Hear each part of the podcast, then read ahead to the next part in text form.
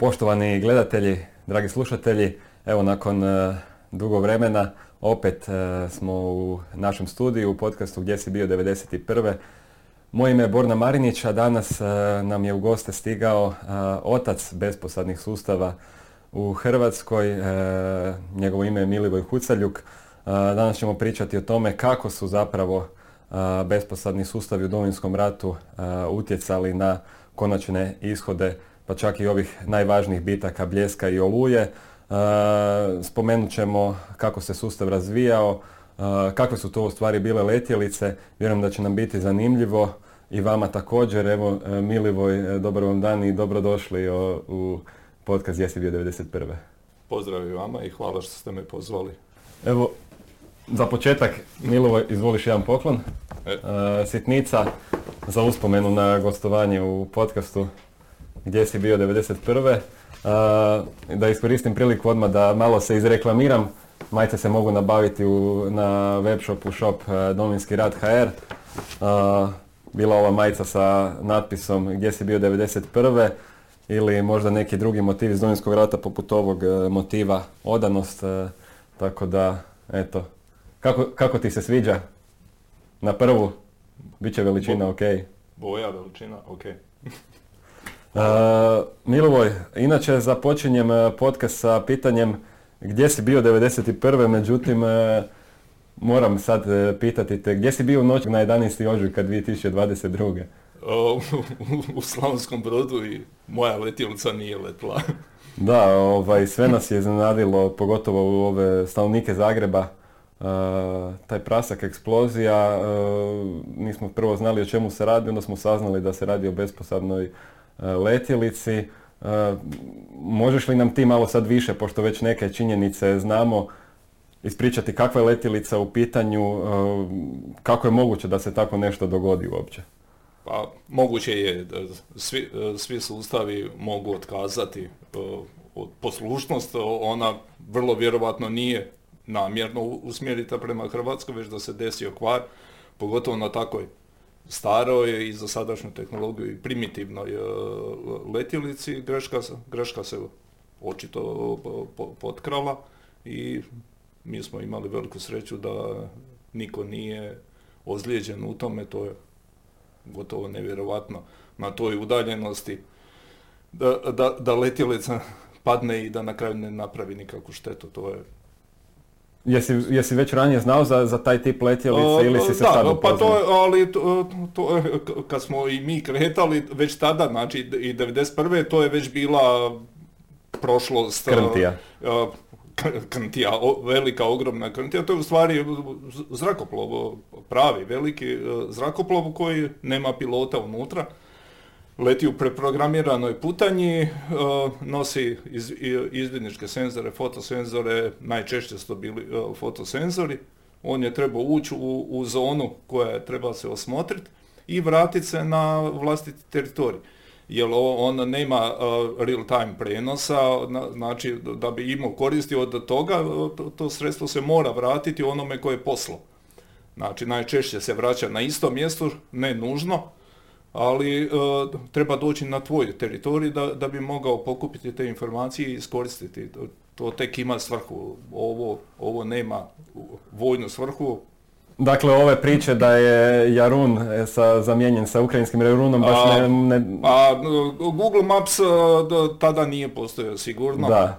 i letjelica nema takav na, način da na Google Mapsu u, ukucaš u tražilicu i da stisneš enter, to, to, to ne Jednostavno je došlo do kvara najvjerojatnije. Kvar, da. Otišla je. Svi, svi sustavi su podložni kvaru, ovdje je da. desila greška, a sustav je vjerojatno tako i napravljen da, da ga se ne može ni opozvat, ako su i shvatili da ide na krivu stranu, vjerojatno više nisu mogli ju opozvat. Da, da je, da je pala u šumu jelas tamo kod vas, vjerojatno ne bi ni, ni nastala takva pompa, ali baš je... Baš je dosta vremena ne bi ni znali uh, da je u šumi, da je u šumi, dok ne bi javili. I, a ova je baš pala u sred glavnog grada. Ovaj. U, u, u, glavni, glavni grada uz, kažem, ogromnu sreću uh, da, da niko nije ozlijeđen. za početak bi volio da se dotaknemo ono, ono što i mene malo muči, ti izrazi, besposadna letjelica, bespilotna letjelica, dron, je li to svejedno te isto, jesu li to zapravo različiti sustavi, malo da nas uvedete u, to, jesu, to, to, jesu li zapravo besposadne letjelice dronovi, sad jesu li dronovi besposadne letjelice, vi ćete to najbolje znate elaborirati. Granice u sadašnjem trenutku imamo tih par termina koji se koriste. Dron je ušao u, u uho, ali dronovi su u principu multirotorne letjelice, znači ove svima poznati DJ, fantomi e, i to, e, i to, to je u toj kategoriji. Kad smo mi kretali 1991. i tad e, su bi, termin je normalni bio bespilotna letjelica. Tada nije bilo puno ni automatskih pilota i toga i Prevod je bio besplatan lecac, tako da je i naša postrojba dobila naziv 280. vod bespilotnih letjelica glavnog stožera oružanih snaga RH. Kasnije e, e, smo, kad su počeli se i praviti i pravilnici i u upotrebi, pojavio se termin koji je po meni ispravan, ispravni, da je to besposadni sustav. Znači, nema posade ima pilota, pilot je po definiciji osoba koja upravlja zrakoplovom. Ne, nigdje ne piše osoba koja sjedi u zrakoplovu i upravlja, već osoba koja upravlja sa zrakoplovom je pilot. On mora imati te vještine, znanja i odgovornosti. To isto je sve primjenjivo i na besposadnim sustavima. On mora upravljati zrakoplovom, mora poznavati propise i snosi odgovornost za letenje u zračnom prostoru i e, sve ono što je. Tako da ispravni termin je besposadni sustav. I onda u to ulaze i dronovi zapravo. I dronovi su onda u, u, u, u tome, to je više kao, kao skraćenica. Ova ali, ali kad recimo, vidio sam neki dan premijer kaže za ovo što je nama uletilo uh, dron. Je li to greška ili... To, to, to je ubri, široko korišteni termin pre, e, prenosimo. Znači samo skraćeno da ne mora se govoriti...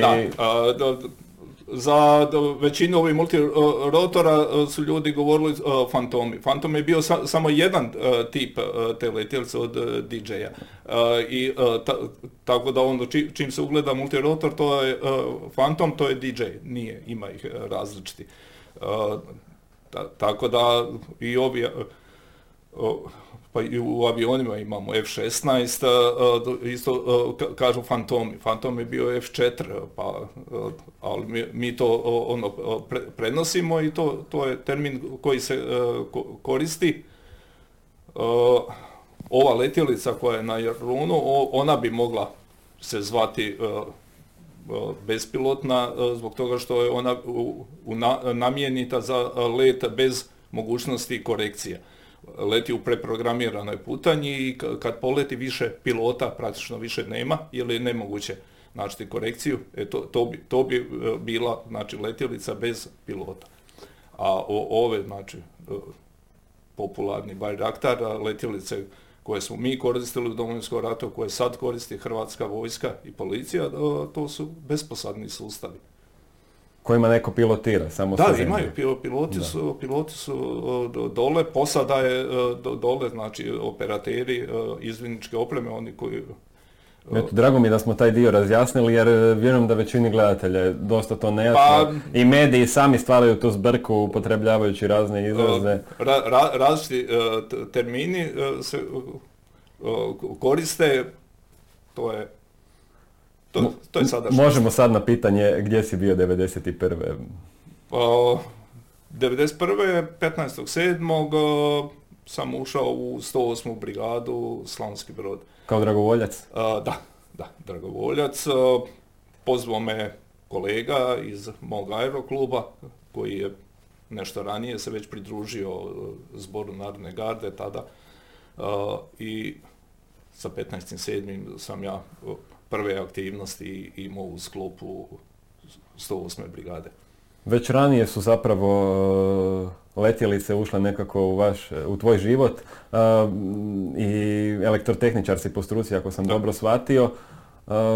bilo je već tada jasno da ćeš probati nešto u tom smjeru raditi u korist hrvatskih snaga.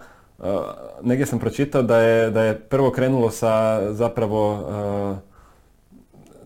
vozilima, kamion bomba. Da, da, pa taj moj nastavnik letenja iz aerokluba, on me je pozvao sa, sa zadaćom, oni su negdje složili ideju, bila je potreba, jer tad su bile ono, blokada vojarni, to, da, da pokušamo napraviti vozilo na daljinsko upravljanje koje bi bilo puno eksploziva za probijanje tih barijera, blokada na ulazima. I on je kontaktirao mene, ali ja sam ono, u aeroklubu bio i, i pilot i modelar s tehnikom i onda sam krenio sa tom zadaćom i jesmo mi napravili tih par auta i jedan kamion koji su bili opremiti za upravljanje na daljinsko i dva torpeda za most, most Bosanska gradiška je, Stara gradiška. Da, da. Zvalo se torpedo, ali to je, to je bilo potopiti brod ili išao jako polako i to, to je isto bilo na, na daljinsko upravljanje. Međutim, ja kako sam ušao u, u, u kontakt s tim ljudima, sam polako počeo gurati e, ideju da pokušamo napraviti e, letjelicu koja bi donosila informaciju. Ne ovo, jel, Jel, s ovim, samo da zaokružimo tu priču, jel se išta dogodilo, jesu li upotrebljeni ti Operativno ne. Torpedo jesmo pokušali, ali nismo došli do cilja, jer tehnika je tad bila primitivna, problematična svoje glava i nismo uspjeli proći do, do mosta. A kamione i ovo smo napravili, ali nikad, nikad nisu operativno potrebiti dinamika, on, situacija na ratištu i sve se to promijenilo, tako da je... Da, kad je došla zapovjed za zauzimanje vojarni, ova u brodu je Senjuk, jel da, ovaj, za tri dana je praktički pa, bila oslobođena. Tad, u tom trenutku je to bilo kao neko dobro i potrebito rješenje, ali vremenom je to otišlo u, u a to su bili znači pravi automobili, ovaj, nije to bio nekakav model? E, o, stojadin, e, zastava 128 i jedan e, pa, tamo kamion 5 tona koliko je bio. I to, to je bilo to upravljanje, puno eksploziva, sustava aktivacije, sve smo to, to napravili, ali e, nije, nije, nije A sva sa vrha je za operativno djelovanje trebala vjerojatno doći koja nije došla. Nije, nije, nije došlo i nije upotrebljeno. Mi jesmo to napravili kad, tad sa tom znanjem i, i tehnikom, to se moglo upotrebljavati, ali naravno... Pretpostavljam da je ljudima to, ajde, izvučalo kao nešto moguće izvedivo, ali kad ste im došli sa idejom uh, besposadnih sustava, pretpostavljam da su te gledali kao onako, pa, ti nisi normalan. Da, uh, i poslije, uh, tokom cijelog rata, pa čak, pa u stvari evo i do dan danas, danas je to već moguće, ali tada uvijek je bilo pitanje koliko to može eksploziva podnijeti i ono, da se ide direktno znači razoriti cilj. Kamikaze. kamikaze. Sad tehnologija to, to dozvoljava i ima se količina znači, letjelica koje prikupljaju informacije, onda može se i odvojiti i dio resursa za uništavanje. A tada to, to nije bilo ni, ni realno i procjenjivo sam što je se pokazalo i točno da je više se isplati donijeti informaciju pa onda po tome e, djelovati klasičnim topništvom, zrakoplovstvom, koristiti e, kao podlogu za odlučivanje, ne, nego natrpati eksplozivi i pokušati nešto srušiti. To, to, to je manji učinak. ovo je bilo jer imali smo malo, nismo imali do hrpu letjelica pa može. si dozvoliti da ju ideš uništiti. mi smo morali sačuvati to, to tehnike što imaš i donositi informacije iz dana u dan. Pretpostavljam da prve, prve aktivnosti su sa, sa ovim modelima s kojima si baratao prije rata.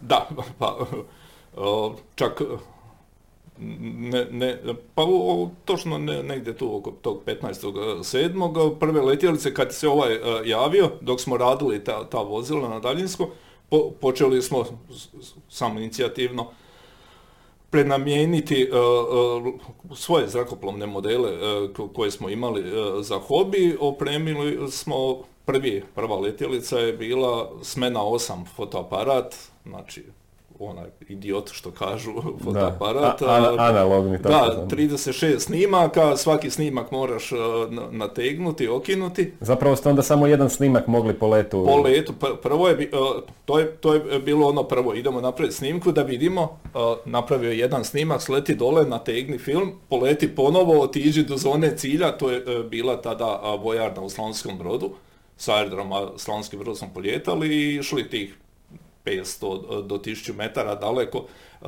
da bi došli iznad vojarne, snimi, vrati se nazad, vizualno navođenje, ovaj kolega je gledao kroz dvogled, e, ja sam letio pod njegovim instrukcijama, sleti dole na te. E, onda smo krenuli sa razvojem. E, dodali smo servo uređaj, da ne moram slijetat dole da bi povećali učinak.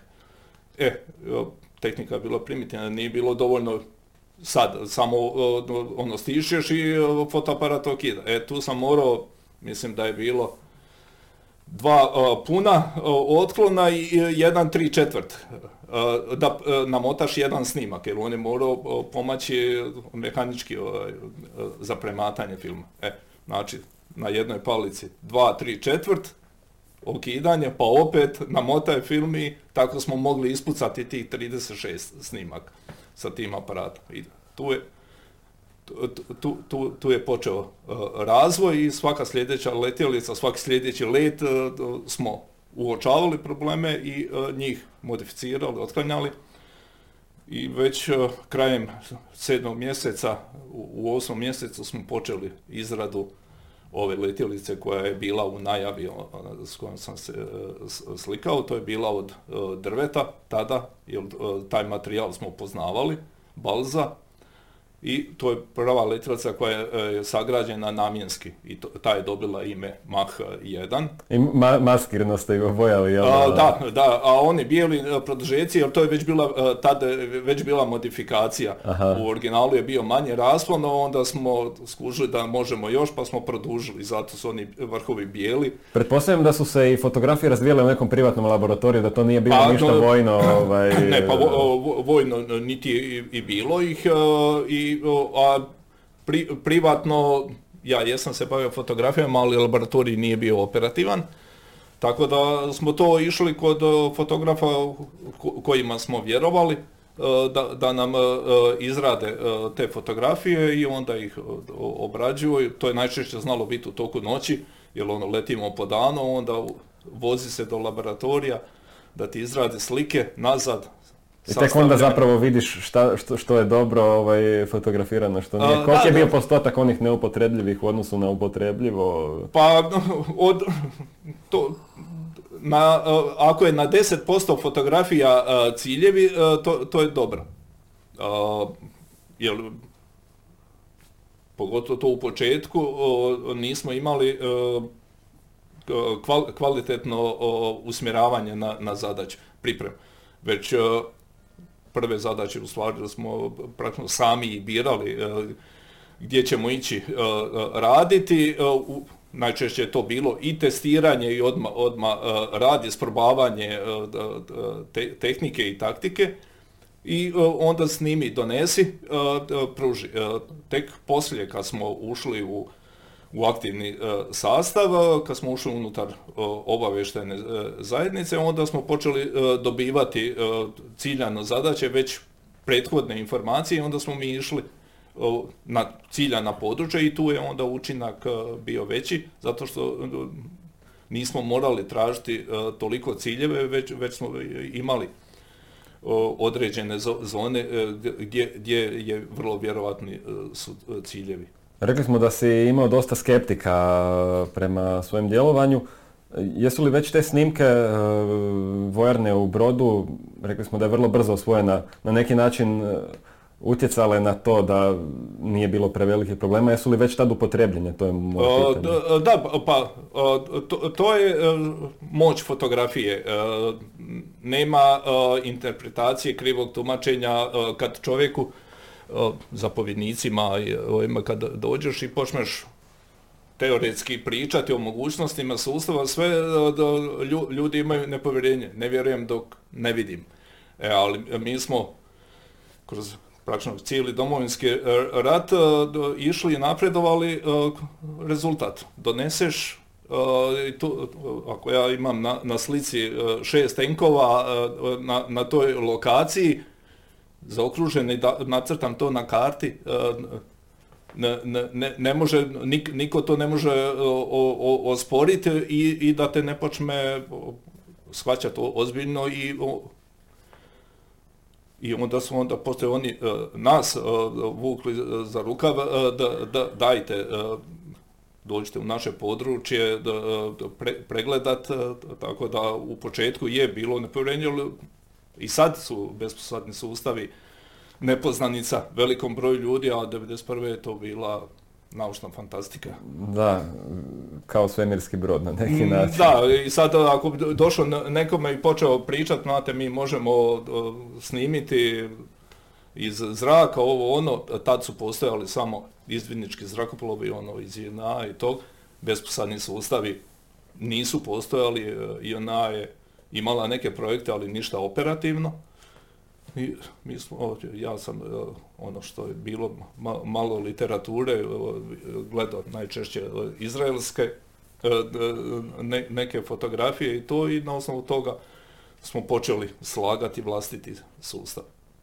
E, kao, ko je bila ta grupa u Slavonskom brodu kad se počela okupljati oko vas? Rekli ste vaš taj zapravo instruktor. Instruktor, on je bio u zrakoplovnom vodu kasnije, on je samostalni zrakoplovni vod, oni su letili sa sa utvama, sa anovima, ono što, je, što su išli Vukovar za po, Vukovaru pomoć i to. I on, on je ostao u tome, on nije bio zrakoplovac, on je inicijalno me uvukao u, u vojsku. Već o, najveća količina u, u startu su sve bili u stvari moji prijatelji iz aerokluba Slavonski brod, s kojima sam ono, bio, vezano za zrakoplovstvo. Besposadni sustavi su u stvari najvećim dijelom zrakoplovi, ima tu onda e, tehnike, senzora e, toga, ali ovaj prvi dio, pogotovo 1991. najveći problemi smo bili, trebalo riješiti zrakoplove i to kako da, da leti Sad, sad je to zrakoplov nije problem, problem je e, komunikaciju e, riješiti kvalitetno, pouzdano, e, senzore moćne. Zrakoplovna tehnologija je sada dostupna i to, to više nije problem, ali ta, tad 1991. je to bio problem. Krenuli ste sa drvenim tim da. zrakoplovima, da, da su krenuli mahovi. Da, krenuli smo 1991. sa drvenima, slijedom događaja smo o, 92. ušli u sastav tog samostalnog zrakoplovnog voda i tu smo došli u kontakt sa osječkom skupinom koja je radila besposadne sustave. I tu sam, tu, tu, ja sam, odnosno mi smo došli e, u kontakt sa kompozitima, tehnologijom. Tad smo prvi puta e, vidjeli e, kompozit. Jedan od tih članova iz osječke skupine je vladao kompozitima, ne karbonom, ali sa staklom. I tad je on napravio za našu letjelicu za Mach 2 je napravio prvi taj kompozitni dio trupa. A sami smo proizveli e, krilo i ostalo i tad je Mark 2 je znači, bio prvi kompozitni, imao je metalni boom trup dvostruki, a ovo ostalo je bio kompozit. Tu, tu smo već Znači, Sad, ja, sam, ja sam malo zbunjen, ja nisam u tom svijetu, pa to su materijali. A, da. A, ovo je drvo. Pretpostavljam da što je lakše, to je bolje, jer onda i dulje leti. A, da, u zrakoplovstvu, znači, da bi letio daleko, da bi letio dugo, visoko, težina je ogromni hendikep. Znači, što lakše, a moraš zadržati dovoljno čvrstoću da, da ti se ne raspadne sve to u zraku i to, to je vječita borba, znači smanji težinu da bi mogao ponijeti gorivo, da bi mogao ponijeti senzore, da bi mogao letjeti toliko daleko, toliko visoko. I to, to, to je bilo taj napredak po, po stepenicama. non stop je sustav kako je krenulo od 1991. pa 95. 97. sustav je stalno napredovo i razvio se. Svaka sljedeća letjelica je bila boljih sposobnosti. Vaša ekipa je 92. E, te to početkom zapravo iz 108. brigade prešla u samostalni zrakoplovni vod, ako sam dobro skužio. Da, pa već, e, mislim, e, da, krajem 91 jer već u Osijeku smo bili e, kad je potpisano ono primjerje. Kad je, kad, primjerje. Da, negdje šesti ili koji ili e, siječnja. Kad Drugog siječnja, trećeg je siječnja stupilo e, na snagu, da. Ta, tad smo bili tamo, baš smo bili kod njih u podrumu dok je ono trajalo završno garantiranje, rok je bio do tada. smo bili već s njima i u 92. negdje do proljeća, onda je se desilo ono obaranje uh, Ana 2 iznad uh, otoka, što, što je srušen i poslije toga zrakoplovni vod je smanjio djelovanje i ja i dečki smo prešli, vratili se u stvari u Slavonski brod u, u sklopu 301. logističke brigade kao LOB, LOB 301, mislim da je bio naziv. Tad je zapravo Slavonski brod se našao na meti pak e, topništva s e, druge strane Save. Nije baš bilo zahvalno djelovati tamo. Pa, e, ali tamo živimo. da, ali, ali hoću reći, misliš šta ćeš imati, došlo neko primirje, razvijat ćemo sustav, a onda opet poklapaju te s druge strane. Mi smo, znači, 91. 92. djelovali lokalno u Slavoniji. Većina je to bilo prema Novoj Gradišci na, na tom području i u, u Osijeku gore prema Baranji što smo radili. Onda se aktiviralo 92. Bosna. Izviđali smo položaj odakle smo ugrožavani napadani i do 93. smo bili, bili lokalno krajem 92. E, je e, na području e, Zagreba bilo organizirano od glavnog stožera vojske su skupili nas tri najperspektivnije skupine iz Hrvatske koje su razvijale besposadne sustave. Su nas skupili na jednom mjestu da im se to prezentira i na tome smo mi prošli najbolje, e, imali smo najbolje rezultate i su odlučili da e, se ustroji profesionalna postrojba i početkom 93. znači na sada je to evo 31 godina, godišnjica, 11.3. je zaživila profesionalna e, postrojba unutar Hrvatske vojske besposadni bespilotni sustavi. Koji su to časnici koji su prepoznali tu važnost i vrijednost? Uh, Imra Agotić, uh, obaveštajna uprava je bio, mislim, brigadir Pecotić i ove, ove druge da, uglavnom, sami, sami vrh Morha. Da, da, vrh Morha. Ja sam tada došao iz Slavonije i većinu njih uopće ono, nisam nisam poznavao. S ovim ljudima sam se kasnije susretao. ko, je bio točno u, u, toj delegaciji, ne znam. Ali mi smo bili najoperativniji tamo. na prostoru Hrvatske mi smo imali informaciju da postoji 14 grupa po cijeloj Hrvatskoj koji su na isti način, istim motivom kao i mi, pokušavali E, rješavati e, te probleme i skupljati informacije iz zraka. E, neki su se, kako se i bojište smirilo, tako, tako su se i razišli.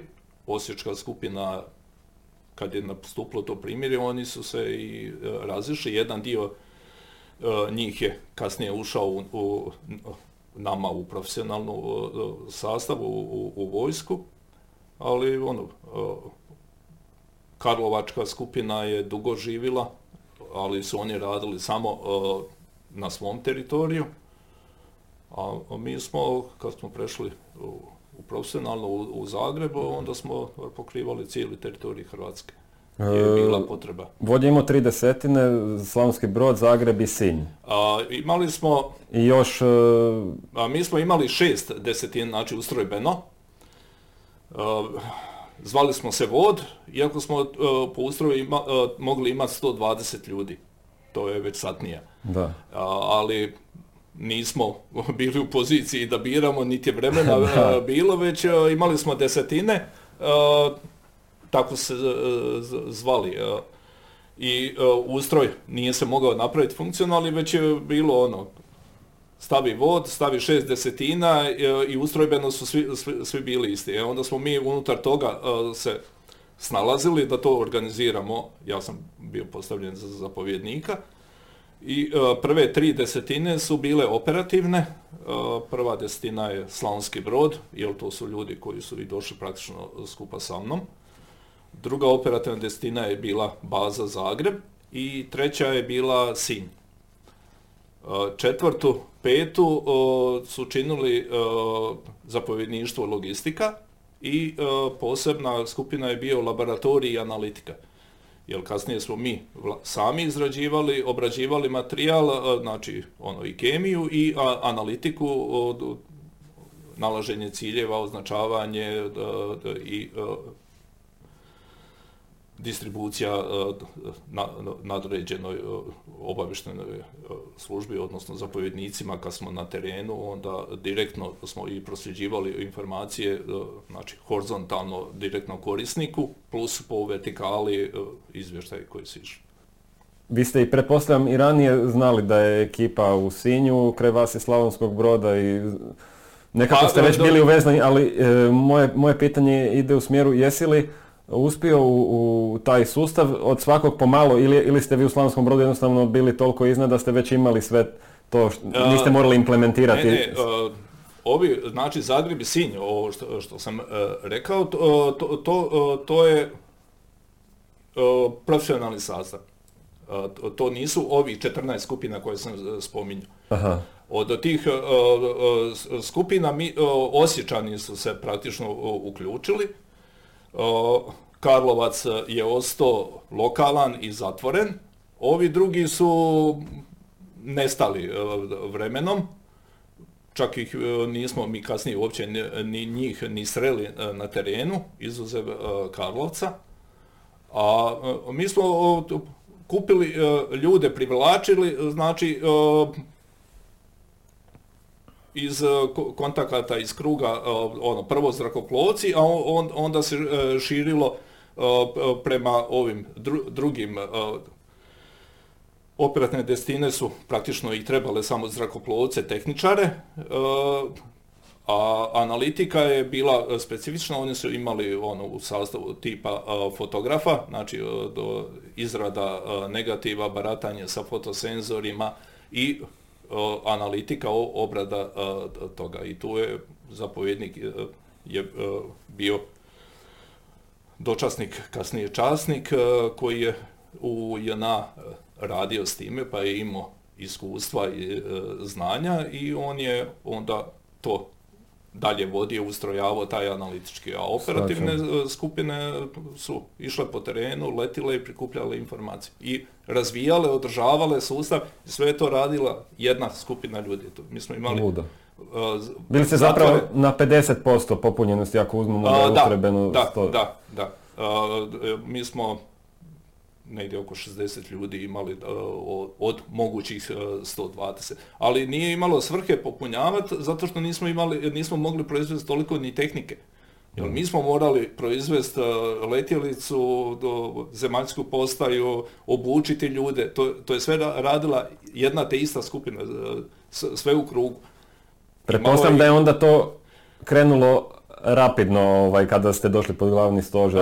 Da, pa, da, i ono što sam rekao, znači da se povećao i učinak jer smo imali veću uspješnost, jer smo išli na na vrlo vjerovatna područja gdje, gdje jesu ciljevi, logistiku smo imali bolju i rastao nam je broj. Jer dok smo bili u Slavoniji, nas tom prvom trenutku bila trojica, četvorca, mi smo morali i letiti i održavati i obrađivati materijal, ići po negative, e, e, sve ista skupina ljudi. Već kad smo prešli u Zagreb, već smo počeli dijeliti taj posao, podigla se i kvaliteta i brzina. A ti si bio, pretpostavljam, Zagreb Slovenski brod non stop? pa, e, cijeli rat sam u principu bio u autu non stop i rad. Mi, Zagreb je nama bio baza spavaonica za operativne desetine, ono samo baza, što se kaže, ili ideš kući, operi, kratko i čim je telefon ideš dalje. Nije postojalo, pa kao i za većinu branitelja, nije postojalo radno vrijeme, subota, nedjelja, u pokretu smo bili skroz i kad dobijem ja informaciju od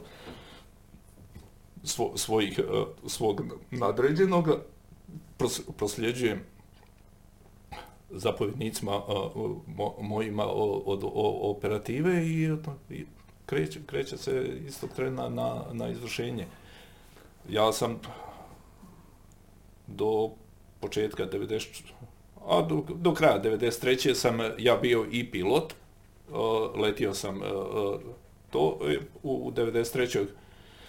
sam sve više je bilo ovih, rasle su i desetine, popunjavale, mi smo 93. krenuli sa jednom desetinom, sam tako je došla Sansko broda, e onda se pojavio Zagreb, pa zapovjedništvo ustrojava sve to i onda sam ja i prestao letit, to, to su preuzele, preuzeli zapovjednici, piloti iz operativnih e, skupina, tako da sam više se bavio prenosom informacija prema stožeru, da. Stožeru do ono dužnost e, zapovjednika, ali sam bio stalno uključen e, i u, i u tehniku i u, u, operativni rad, tako da. E, prva zapravo značajnija operacija je bila operacija Maslenica za vod, odnosno ta druga faza operacije Maslenica gdje su oni krenuli u protuudar na Zadarskom da, ratištu. Mi na područje Zadra Maslenice smo došli kad je operacija već, već bila krenila i tu smo dosta i najviše u stvari e, u toku rata. Vremena smo proveli baš i na, na zadarskom području, tamo doduše najviše je i bilo aktivnosti, ali e, najveći dio vremena smo proveli dole. U početku smo poljetali sa cesta okolo, jer Zemunik tada još nije bio slobodan, piste na Zemuniku. I poslije Maslenice kad se oslobodio Zemunik, onda e, nam se e, Zemunik e, pozicionirao kao jedna od češćih baza odakle smo uzlijetali i letjelice su postale između ostaloga kasnije sve veće i teže, tako da ono u početku poljetanje i slijetanje na ceste je dosta rizično, dosta štete smo trpili, ali to je ono zaustavljanje prometa, suradnje s policijom. Sad ja onako pokušavam zamisliti... Dobro, prometa ima manje, ali, ali ga ima, imate hrpu nervoznih ljudi, neko da, da, da zaustavlja promet sa puškom, svakake reakcije može biti, tako da smo se dosta, u najvećem broju slučajeva smo se oslanjali na lokalnu postrojbu. Kad smo dolazili, javljali smo se domaćinu i oni su nam osiguravali i smještaj, znači gdje ćemo ono, i, i spavati i to, ali su nam i osiguravali područje letenja, odnosno zatvaranja pojedinog dijela ceste, jer inače ja moram najmanje dva čovjeka dati da, da zatvore promet, a nemam ih. Da. I onda smo to rješavali tako da smo surađivali sa, sa domaćom postrobom koja nam je osiguravala i fizičku, znači štitili su nas jer mi nismo bili vojnici, ratnici, imali jesmo ono osobno naoružanje, ali na, naša osnovno je bilo leti, prikupi informaciju, a ne, ne bojevo djelovanje, tako da mi bili laka meta da nismo imali zaštitu od domaćih postrojbi. Kako je bilo pilotirati na tom području s obzirom da do, do tada se pilotirao u Slavoniji smo rekli meni odmah pada na pamet ta bura tamo, pod Velebitom si, imaš tu ovakvu letjelicu, kakvu je... Na, navigacija, znači, e, već pred kraj rata su se pojavili, nazovi autopiloti, to su bili u stvari e, stabilizatori i neki oblik e, digitalne navigacije, ali u početku, 91. znači, nikakve automatike, nikakve stabilnosti, pa do početka 93. smo imali kolega, kolega Mario je najčešće u toj našoj brodskoj skupini. Imali smo artiljerijski osmatrač, što se zvalo, ogromni veliki dvogled i on je non stop pratio letjelicu i javljao je pilotu, je javljao nagib po dubini letjelica je i sama autostabilna, ali na, nagib i smjer e, je e, letjelica bježala. E, kad iziđe iz vidnog polja pilota čovjeka, e, onda je jedina povratna informacija je, je e, bilo to i to, to je bilo nema prekida, jer ako on izgubi letjelicu, letjelica je gotova, ne, ne, ne postoji mogućnost povratka. Tako da je to bila čista vizualna navigacija, odrediš smjer na zemlji, azimut i ideš u, u, u to područje. E, poslije e, smo e, dobili video link, kasnije letjelica ona prva nije imala uopće video linka, poslije smo dobili video link i prve su varijante čak imale dva video linka, bio je jedan za pilota koji je davao horizont, i pilot gleda, spusti glavu na mali televizor smo imali i uh, horizont, i, uh, lovi, horizont. A druga kamera je gledala ispod sebe, video ili foto, snimanje je bilo i poslije smo od video snimanja i odustali u početku, jesmo nešto radili, ali se pokazalo neiskoristivo, nema potrebe snimati, već smo video koristili samo za navigaciju. A informacije su sve bile na fotovu, i taj koji je gledao dole, on je radio navigaciju u odnosu na kartu, vizualno. Znači, prati e, reljef, e, markere na, na terenu i po tome je davo korekciju pilotu, skreni lijevo, skreni desno, sad drži smjer i na takav način e, smo dolazili u zonu cilja, počni slikat kad prepoznaš cilj, to su najčešće bila ono selo, križanja, selo, to i njega pokriješ sa fotografijama, ok, gotovi smo, ispucao sam sav film, okreti kući.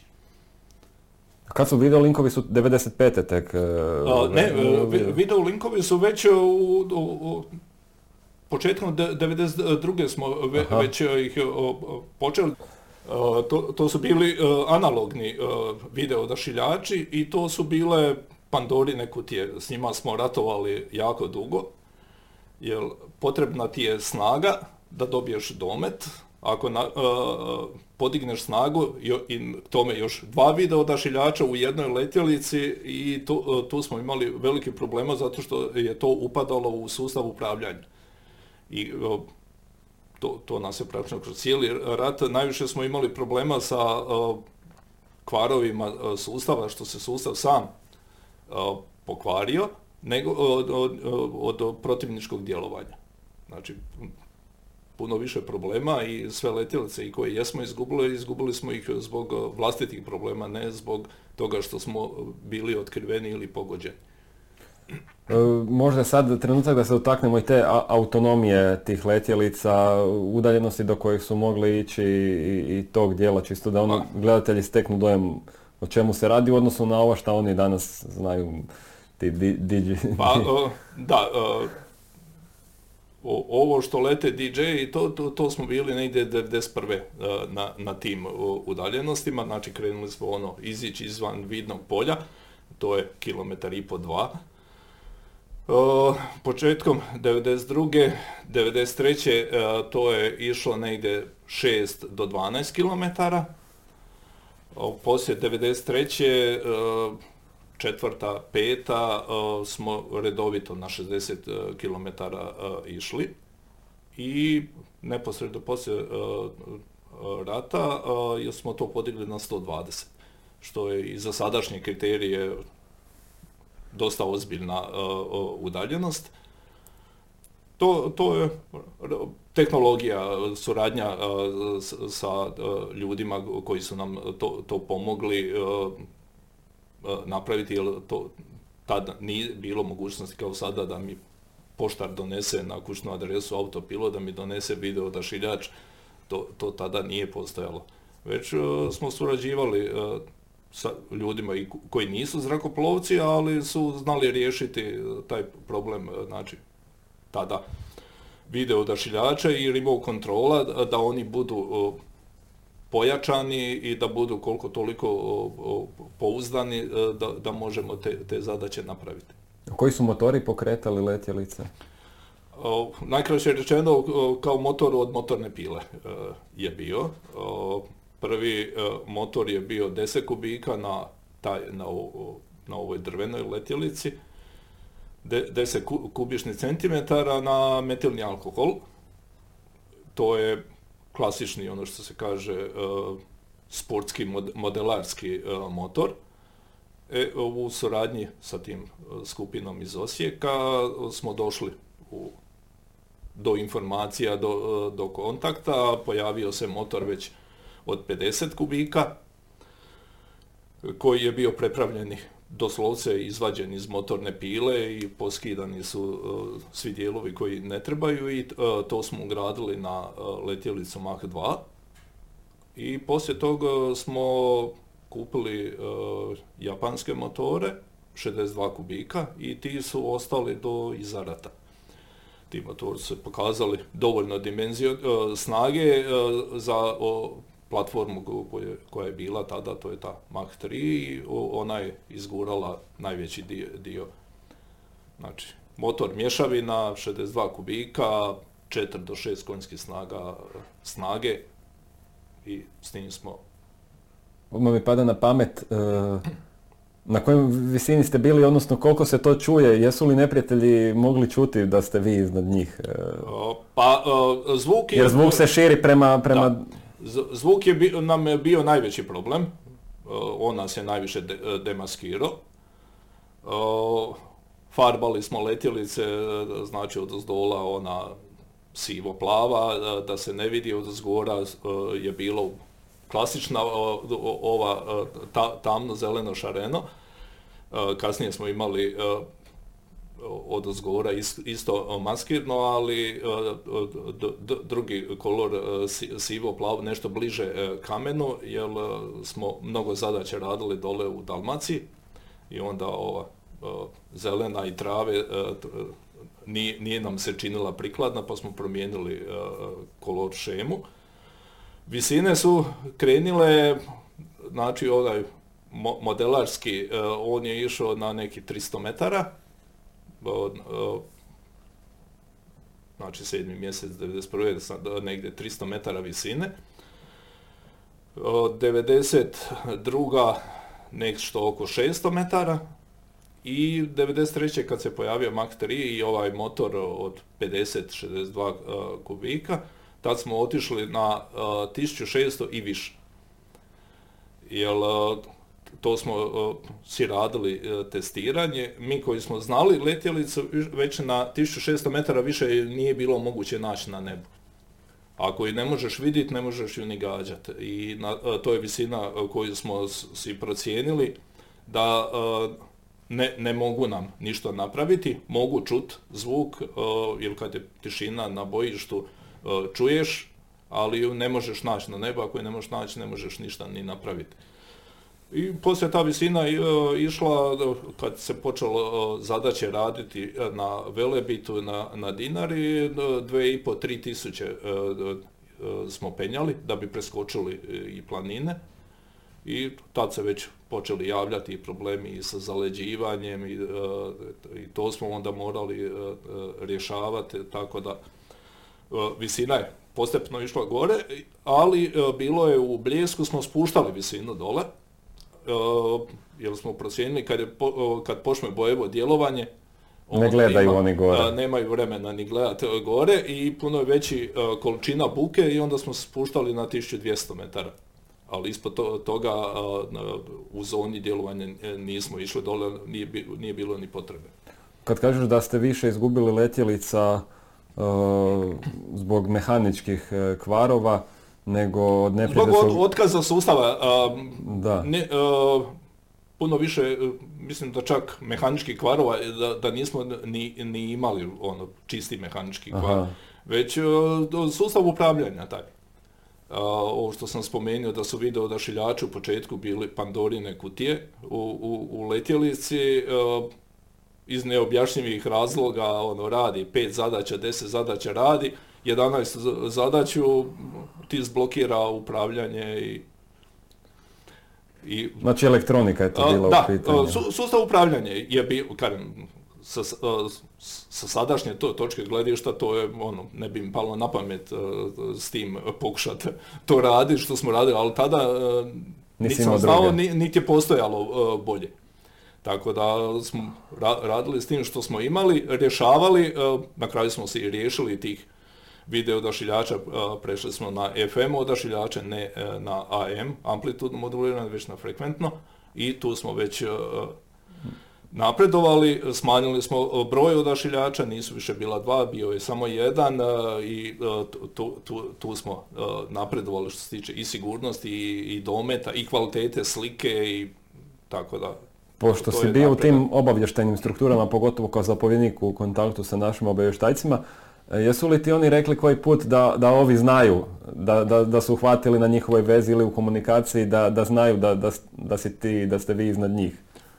Pa, pa bilo je, jer mi smo bili ono susjedna, susjedna postrojba sa elektronskim izviđanjem, tako da smo od njih najčešće dobivali te, te informacije, jer on, oni su i dobili e, e, par letjelica, ali smo mi izgubili e, koje su sletile na, na njihov teritorij i postoje fotografije, postoje dokumenti. Njima ko trofej, vjerojatno. Da, su oni to zarobili, uzeli, znači znali su da mi imamo i da to koristimo, ali nas je bilo relativno malo u odnosu na uh, cijelo bojište i bili smo vrlo pokretni. Uh, non stop uh, smo se kretali, dosta dobro smo očito i štitili svoje namjere gdje ćemo raditi, tako da nas nisu, nisu nam mogli organizirati zasjetu sa, sa Čekušu i preživjeli smo niko od djelatnika postrojbe nije, nije ranjen, naravno ni poginio, tako da smo dobro štitili i ljude, ali i e, tehniku. Tehnika je, što smo i dobili Gelera, to smo dobili od prijateljske vatre, od naših e, postrojbi, e, kada idemo na slijetanje, tad snižavamo visinu, i uvijek se nađe, se znalo naći nekoga ko nije dobio informaciju da, da mi letimo pored njih i onda sve što je u zraku je protivnik i pucaj. Tako da smo par, par puta dobili pogodke, ali od prijateljske vatre, što se kaže, od naših postrojbi, zato što moramo sletiti i onda tad sam nizak i tad sam ranjiv. E. Da, pretpostavljam da naši vojnici nisu ni znali da mi imamo takav neki sustav u pa, oružanim snagama. Pa, i, i, pa evo, vidimo i po komentarima i, i danas e, još uvijek ima ljudi koji se iznenade pa, pa to je Hrvatska vojska imala ili što. Da, imali smo i to smo do, puno koristili, Ta, tad mi nismo tu informaciju davali čak i e, naši e, prijatelji, dobar dio prijatelja nije znao e, što radimo, ali pogotovo nisu znali gdje ćemo ići, znali smo da smo u vojsi to, ali što radimo, a pogotovo ne gdje smo i kad ćemo ići na letenje, te informacije se nisu davale. Spomenuli smo sad Maslenicu, već u stožeru svačaju važnost svega toga povlače vas e, gdje treba. Bili ste i na tom Dubrovačkom području? E, da, e, Dubrovačko područje, na Dubrovnik smo došli poslije one deblokade. General Nojko Marinović je dole bio i dole smo dosta zadaća napravili u potrazi za tim topništvom koje je ugrožavalo Dubrovnik i to, to područje i na kraju je i ta zadaća i završena dobro i radili smo čak i, e, tad smo i prvi puta i probali e, direktnu korekciju topništva. E, našli smo cilj, cilj je prezentiran zapovjednicima, oni su donijeli odluku da će gađati, mi smo podigli letjelicu, sinhronizirali smo, znači da su i topnici dobili e, ciljeve i mi smo dobili zadaću, otišli u zonu e, cilja i radi ta je korekcija topništva. E, znači, znači u real time se sve događa? U, u, real time to je ovo što sad gledamo, mi smo to već, znači tu sposobnost 94. počeli, a 95. smo to obilato koristili real time. Kad su krenule, znači Bljesak, Oluja i ove operacije prema kraju rata, više a možda još 10% zadaća je bilo u, u aerofotosnimanju, znači u, u mapiranju, mapiranju terena, da, ovo sve ostalo, kad krene bojevo djelovanje, više fotografiranje nema svrhe, prekasno do ti informacija, gotovo je, bitka gotova dok ti doneseš fotografije. E, I zbog toga smo e, prešli u, u real time. E, Bljesak je e, bio prava premijera, ovo je dole bilo Isprobavanje. Da, i to i nije bila napadna operacija, to je, to je bio ono, topnički okršaj napad, gdje, gdje smo uhodavali, to i tu se isto pokazalo određene nedostaci koje smo rješavali i u Bljesku smo tad prvi puta to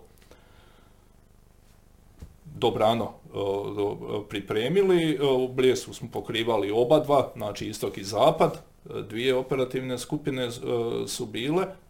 Treća je bila u, je štitila Slavoniju u pripravnosti, a ove dvije su aktivno pratile, pratile napad.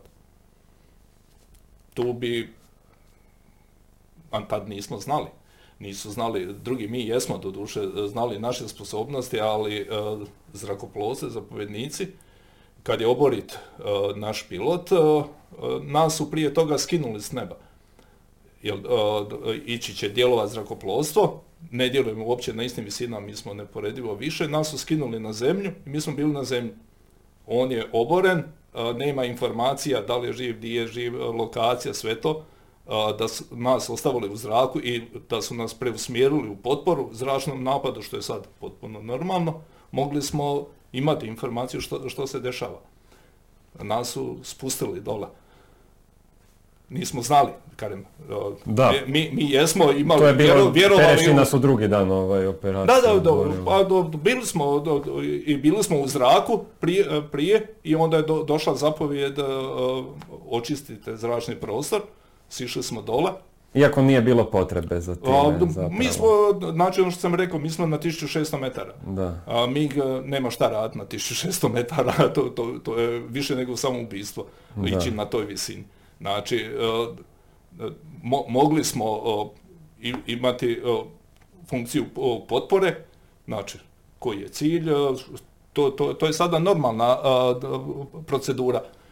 Nađi cilj, kad ide zrakoplovstvo e, djelovati, e, su, sustavi obavještajni daju potporu, provjeravaš cilj, provjeravaš štetu, u slučaju gubitaka e, pilota, odmah prelaziš u spa- spasilačku zadaću. Izvještaj iskočio je, nije iskočio, tu je, ugrožavaju ga, idu postrojbe prema njemu, pružaš potporu timovima za izvlačenje, to, to, to, je, to je sada normalno. Da. Ta, tada nismo imali tu sposobnost, nisu ni znali za nas, kažem, e, to je ono, Sa- sad si To- me podsjetio, sad si me podsjetio, nije, nije, nije Rudi jedini pilot koji je naš tamo e, oboren na tom području i Radoš je ovaj, 92. još oboren tamo u Posavini. O, da, a, ta- li- 92. nismo imali sposobnost o, o, takvu. O, Da. 95. smo o, mi imali, kažem, 92. i da smo znali da su nas tražili, mi jednostavno ne bi se mogli uključiti u to, jer naše tada sposobnosti nisu uopće bile ni blizu ovoga. Da. I Da. t- t- to je, A konkretno u Bljesku, e,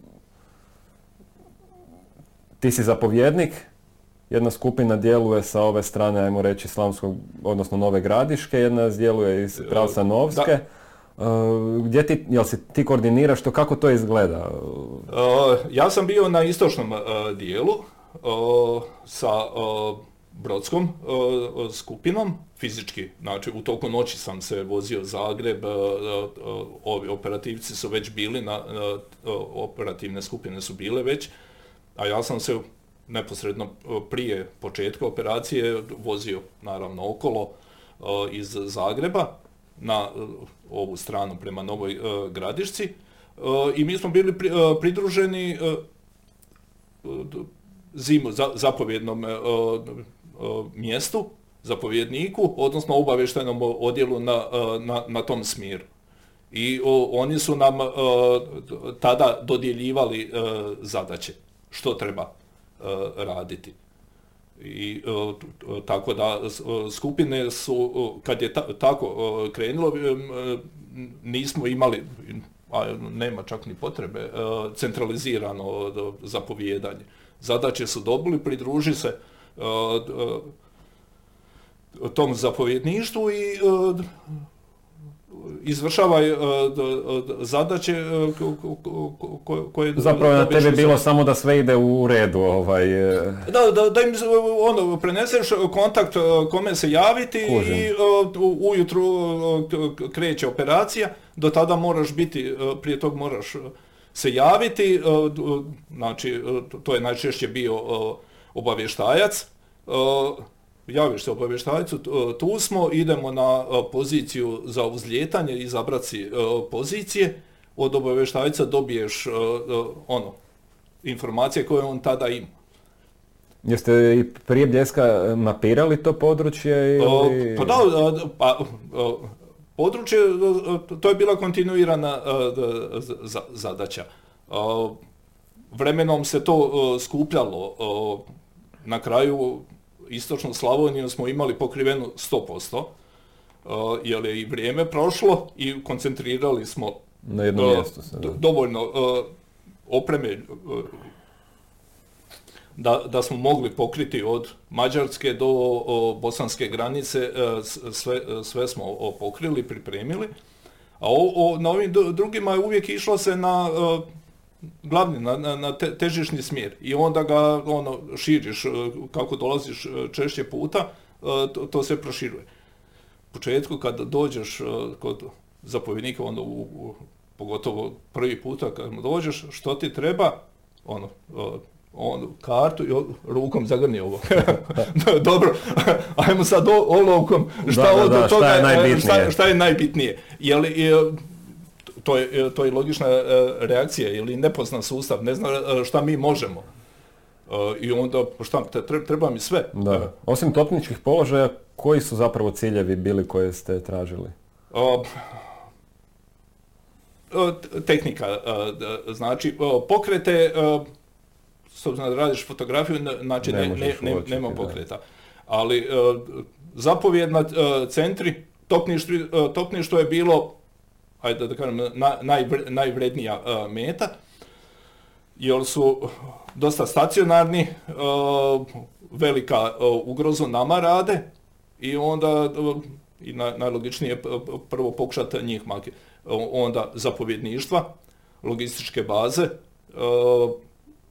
komunikacijske e, centre je bilo nama teže e, otkriti da li je to komunikacijski centar ili je zapovjedni centar, već e, na osnovu onoga što osmotriš, a to je koncentracija vozila, tehnike okolo, onda donosiš zaključak šta je to, da li je to logistička baza, da li je zapovjedni centar ili je stacionar od topničke posade, di im je municija i te ciljeve nanosimo na zemljovide i to zapovjedniku, zapovjednik to dalje prosljeđuje e, topništvu, koristi e, sebi za planiranje što će kako će, e, dok je bojište mirovalo, a kad je krenulo, onda je to, smo prešli na real time.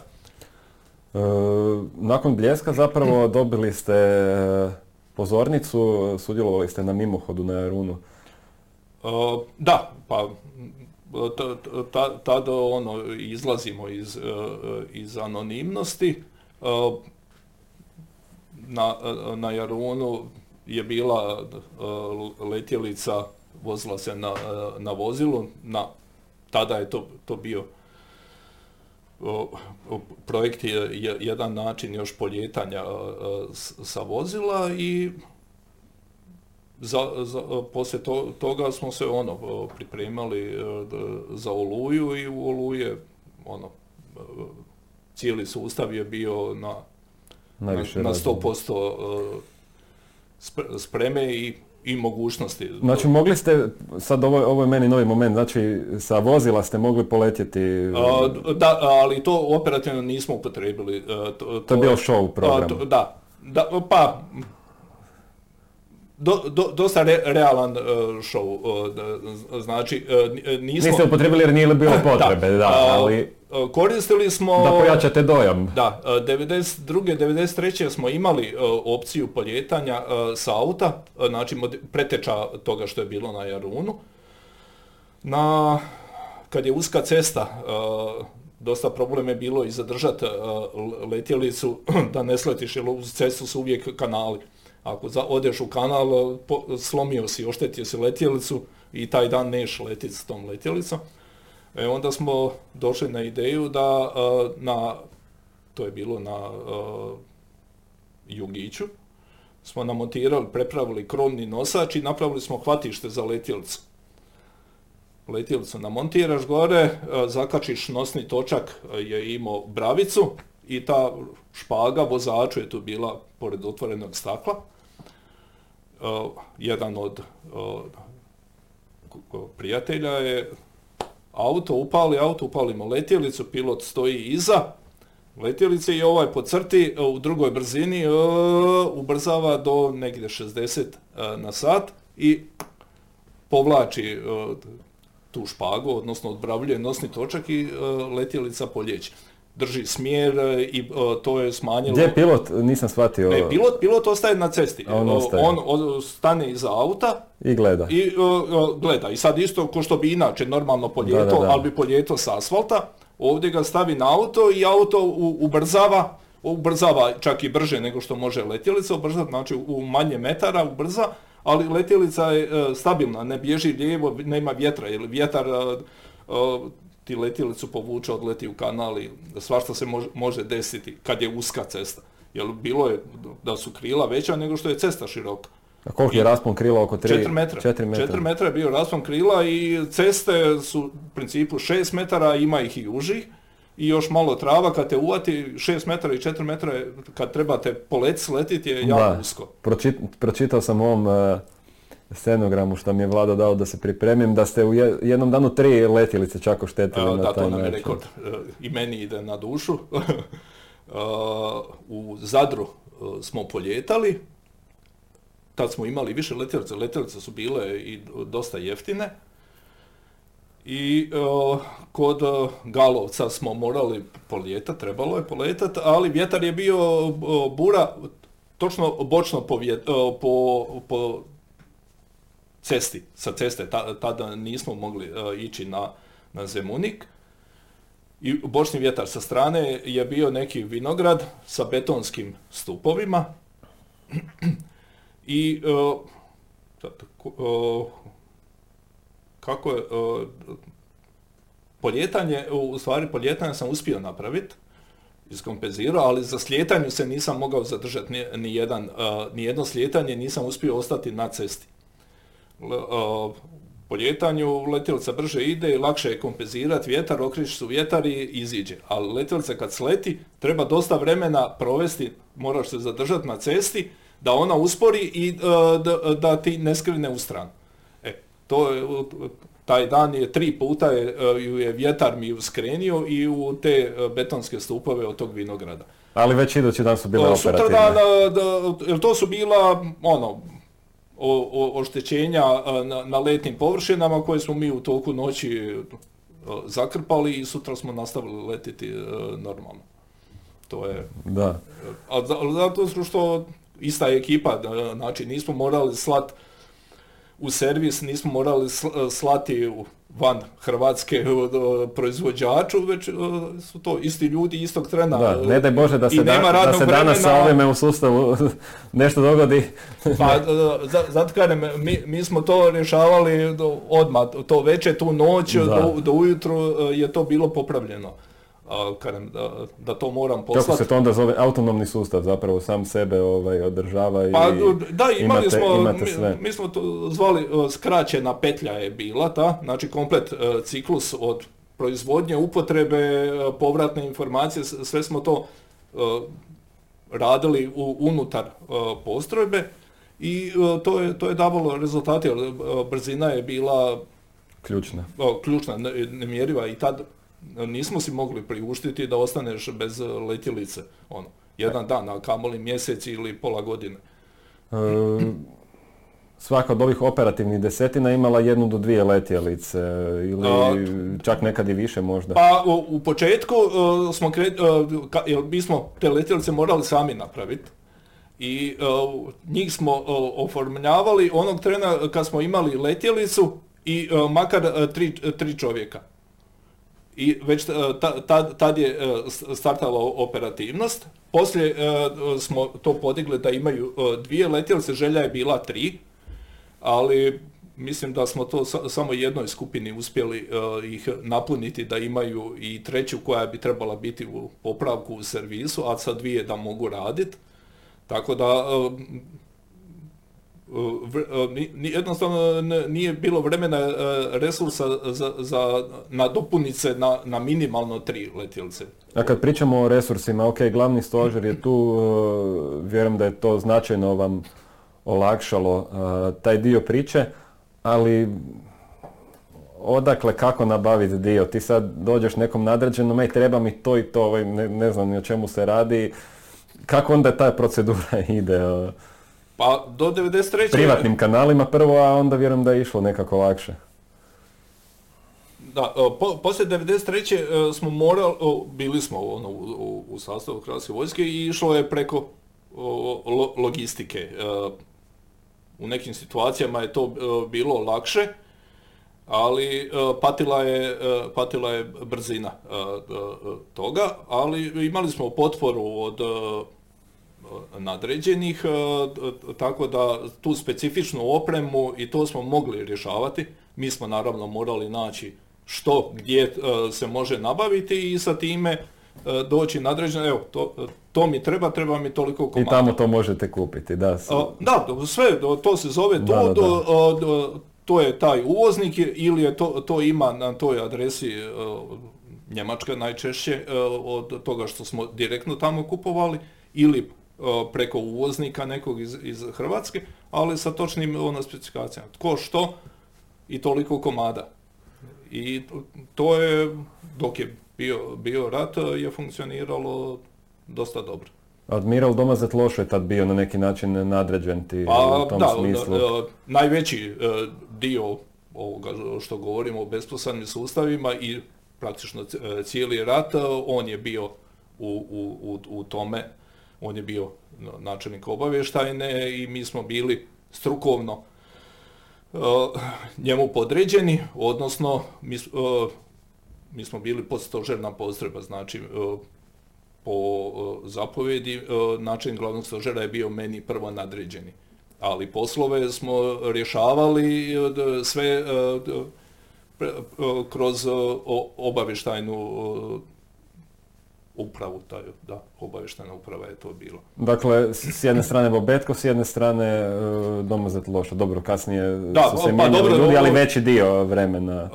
Da, Bobetko je bio, znači, meni prvo, prvo nadređeni i svi potpisi na zapovjedima su njegovi, ali operativno, znači što raditi, e, gdje i to, to, to se rješavalo unutar obavještajne uprave, jer kada mi smo bili jedna od, jedan od izvora informacija e, za obavještajnu upravu. E, možda je ovo prilika da se osvrneš ne, ne moraš kao osobe ili tako, ali kao vojnike, to su dvije karizmatične ličnosti, Janko Bobetko i Admiral e, Lošo. E, kako je bilo surađivati s njim? Možemo prvo se dotaknuti, evo Loše, kad smo već načeli tu temu. E, je li sve funkcioniralo? Pa, ne, Nezahvalno je kad je čovjek živ sad nešto reći. Da, ovaj, ali... da, funkcioniralo je i e, da kažem e, e, teško i sada da, da bi mogli napraviti nešto bolje. Da je, da je sve bilo med i mlijeko nije kao i, i nigdje bilo, bilo je da, problema u, u rješavanju, ali objektivnih ima ono što, što sam i spomenuo i, zamjerke, ali to, je e, za, vojni dio nebitno. To, je u onome e, osobnom e, kontaktu, ali što se tiče vojnoga, ja, ja nisam školovani vojnik, ali sam se uklopio i mislim da, da, je, da je to, to funkcioniralo davalo je rezultat, što je najbitnije. Rekao si mi da si s Bobetkom znao i kavu popiti. E, da, to, to, to volim spomenuti. Bila, to je bilo, naravno, jednu sam kavu popio, gdje mi je general Bobetko osobno donio šalicu, iako je tada već teško hodao. Dole smo bili u pločama je to, to bilo, gdje sam došao na ono, javio mu se, mi smo došli poslije njega, on je već bio tamo, e, na koordinaciju i da primim e, zadaće e, što treba napraviti i kavu makijato mi je donio general, ali to nikad mu ne mogu zaboraviti. Da, mnogi ga znači, pamte kao čovjeka koji je išao na prvu crtu, nije sad bio neki foteljač. Nismo robovali, jer ja sam bio tada nadporučnik, on je bio general, ali unutar obavještajne nije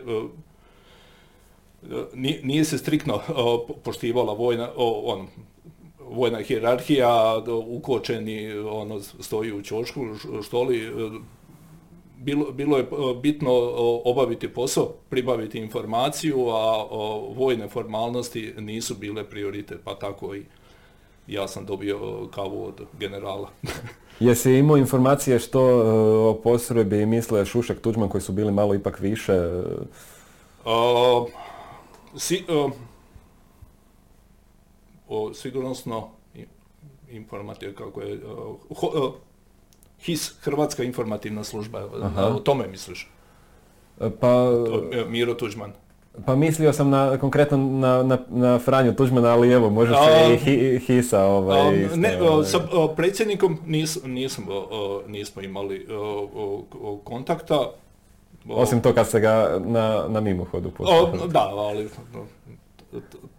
tad, tad i, i nije nam to, to bilo i cilj, nismo u stvari, pa nismo čak, koliko znam, uopće nije, nije ni pokazan da, da, taj dio gdje, gdje se on uh, nalazio, već smo mi u sklopu mimohoda uh, više smo se koncentrirali na nalete zrakoplova, njih smo popratili gdje dolaze, odlaze i, uh, i da se kaže da smo tu iznad i išla je, išao je video, išao na onaj video zid, ta, tako da HTV je ono što je prenosio, ali mi smo više pratili znači zrakoplove koje su dolazili, prolazili nego Na kraju su vas i tamo operativno iskoristili.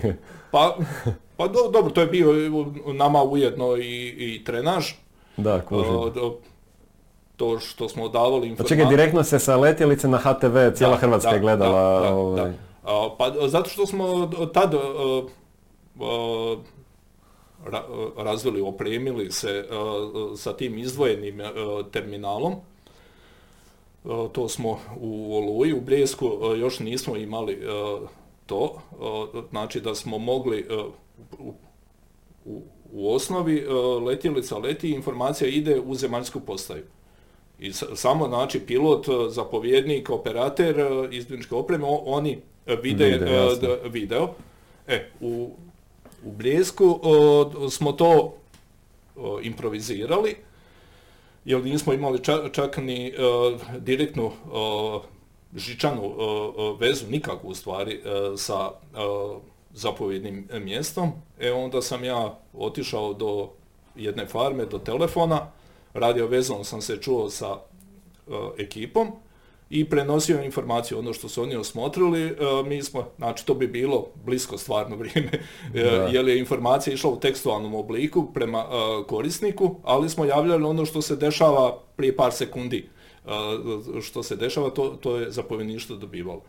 E, poslije Bljeska smo se opremili sa tim izdvojenim terminalom koji je mogao, znači na posebnoj lokaciji, to su bila, znači zapovjedništvo, ekipa koja leti nikad nije gdje je zapovjedništvo. Zapovjedništvo je dalje od bojišta, negdje u, u nekom uh, bunkeru, skloništu, zgradi, a tim koji leti je na, na otvorenom prostoru, na nekoj cesti, na nekom uzletištu i onda je bio problem taj prenos informacije, onda smo napravili taj izdvojeni terminal i to smo onda pridodavali zapovjednom mjestu, istovremeno zapovjednom mjestu, načelnik topništva, e, zapovjednik e, su imali e, znači video ekran, zemljovid i časnika za koordinaciju navođenja. U Oluji sam bio ja, ta, sam obavljao tu funkciju jer ovi dečki su bili na, na zadaćama, timovi operativni su letili, a ja sam bio pridodan i za u Ogulin i general Mareković, načelnici topnictva su gledali uživo što, što, što se dešava uh, dole. Prije nego što dođemo do Oluje, moramo se spomenuti onoga što i evo kolega Brnarić u TV kalendaru i prilog čak uh, jedan uh, posvetio toj akciji koja je zapravo u 24 sata izvedena, sad, sad si mi rekao dok smo se vozili u autu, a to je zapravo taj, ta njihova vidovdanska parada 28. lipnja 95. na Slunjskom poligonu ajmo od početka, kako saznaješ da to i uopće ideja da, da, da, da tamo bacite letke, evo, da nam ispričaš ukratko. Ideja za letke je došla uh, kasnije. Uh, dobili smo zadaću znači, od uh, uprave, od admirala Domazeta. Elektronsko izviđanje je pratilo to, imalo je znači informacije da ovi pripremaju vojni mimohod pa, paradu na Slunju i znali smo po, tome otprilike i koliko će ljudi biti sve i to, to je postalo vrijedna informacija i mi smo dobili znači, zapovjed da idemo dan prije, znači 27. lipnja smo išli na znali smo i otprilike i satnicu, pokušati im snimiti to što se dešava na generalnoj probi. Znači vi ste imali generalnu probu kad su oni imali da, generalnu da, probu. mi smo generalnu probu, ali ne, ne u punom obimu generalnu probu jer je letjelica bila dosta drugačija i složenija za, za dan kasnije. Tad još nikakve ideje nije, nije bilo. O, poletili smo sa područja Ogulina, to je radila Zagrebačka operativna skupina. Dosta teški uvjeti su bili jer tamo nije bilo ceste koja bi bila na dobroj poziciji dovoljno velika i bilo je već znači za normalno poljetanje već je bilo rizično knap. Poletili su, odradili mimohod, snimili i letjela se sletila sve čitavo, to je znači već negdje četiri popodne. Vozimo se prema Zagrebu i dođe mi ideja, jer znam i da ćemo i sutra ići letit. Oni sutra imaju mimohod, mi ćemo biti gore i gledamo samo. Možemo ono, fotografirati to. Jel možemo šta napraviti? I dođe ideju da bi mogli bi letke baciti, jer eksplozivno i to, to nema ni efekta, ne, bi vjerojatno uspjeli ni realizirati o, tome ništa. Da je da pravo baciti letke, jer letke sam bacao u svom aeroklubu u hobiju, ono, izbacivali padobrančiće, bombone i to. Na, na, na takav princip i dobio sam i potporu da je ideja e, izvodiva od e, članova e, Zagrebačke i od pilota Terčeka, od Margetića koji je kasnije i to tehnikom riješio, a i zapovjednik njihov Rogić je isto dao da, da, je, da ideja drži vodu, e, a moramo dobiti odobrenje. Povratak u Zagreb, u upravu, do admirala, ideja, ok, može. Ali šta sad napraviti? Uh, na letku, baćemo letku, ali da, da, šta ćemo napisati? Šta, šta, šta, će biti na, na lecima? Uh, predsjednik je bio u Australiji i odluke koje su mogli ove donijeti je ono da uh, bude da ostavimo ono potpis da smo tu, idemo hrvatski grb i dole 28. lipnja 95. Grb sam kopirao iz e, knjige koje sam našao u uredu od admirala, veličina da odgovara, rukom, flomasterom sam napisao datum jer nije bilo vremena da se to e, printa, uh, printa to jest da se piše na pisaću mašinu. Povratak Črnomerec, na Črnomercu nam je bila baza, dečki imamo zeleno svjetlo da možemo napraviti, e sad kako? Da smo imali malo više vremena mogli smo to spakirati na binu, jer mi moramo letiti visoko, e, treba izbaciti letke, a letcima sa te visine na kojoj smo mi bili oko 2500 metara, dosta vremena e, treba da oni padnu dole. Tajber, zadrška, ništa to nemamo u Zagrebu, treba ići za brod, treba ići u, u Istru, gdje su bile ono opcije da bi to mogli nabaviti. Ne, ne, ne možemo to realizirati, moramo odbaciti letke na, na, pravoj, na stvarnoj visini, ne sa usporenjem. Kolega Margetić je krenio u rješavanje e, mehanike, dotad smo već znali dimenziju jer sam na fotokopirnom stroju kopirao četiri grba i sjeci, i 800 komada letaka smo složili da otprilike možemo to ponijeti na letjelicu, to je letjelica koja normalno sve ima za izviđanje. Ovo je bio dodatni teret na uzletištu koje je već problematično za poljetanje.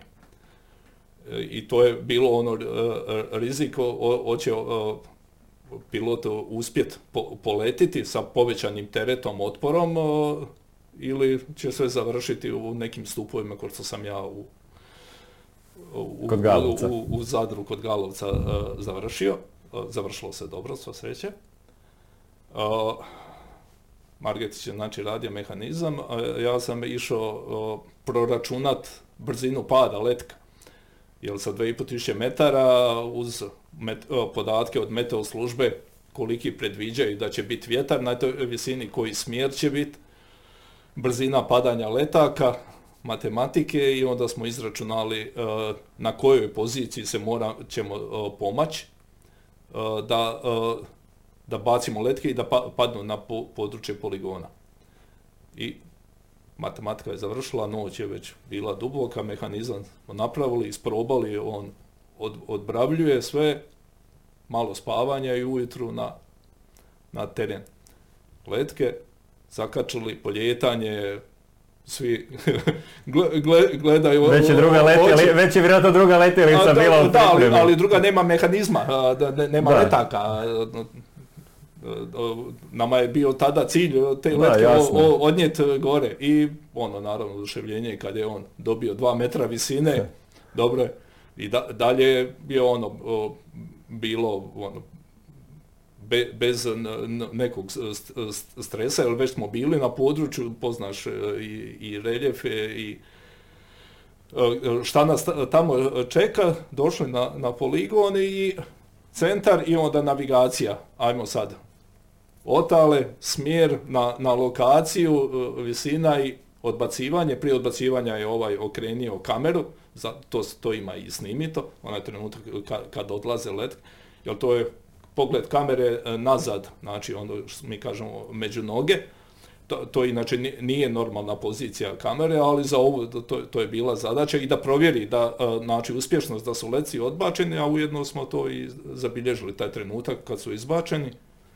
Leci su pali po poligonu, s obzirom na tu visinu se raspršili, znači nije to bila ono velika koncentracija letaka, ali na tom području je palo 800 šahovnica, sa datumom i elektronska služba, poslije smo, kad smo se vratili u bazu, su javili da, da su ono, ne, nešto je iznad nas, ali na toj visini e, ništa nisu mogli nisu, ni, ni, čak ni zvuk, mislim, s obzirom da su imali buku na poligonu, da, da nisu uopće bili uh, svjesni dok nisu le, leci počeli padati dole. Dok fizički nisu vidjeli letke, da, da, da. Šlijetanje i ovo je ostalo je bilo ok i to je naravno bilo oduševljenje i evo, prepričavamo. Kako je hrvatska javnost uopće saznala za, za to? Je li to negdje izašlo u hrvatskom vojniku kasnije ili kako se to zapravo tako pa, stvorio, stvorio nekakav boom? Javnost je saznavala kad su se pojavljivali ti mimohodi i kad su skidane oznake tajnosti sa pojedinih informacija.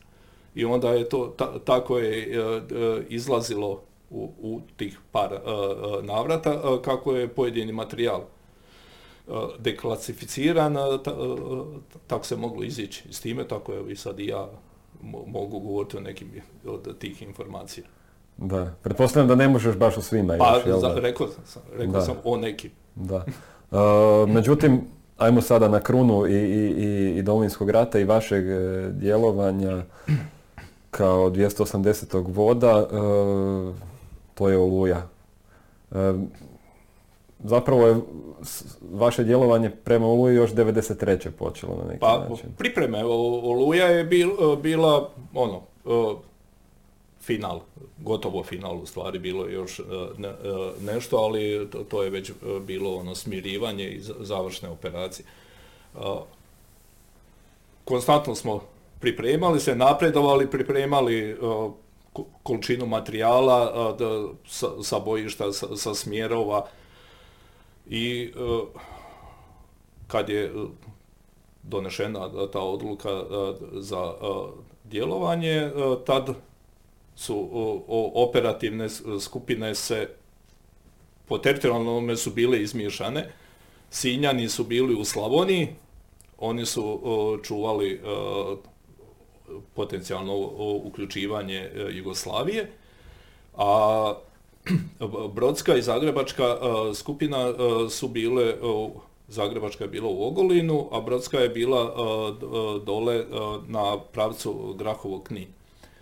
Oni su davali potporu četvrtoj, sedmoj gardijskoj.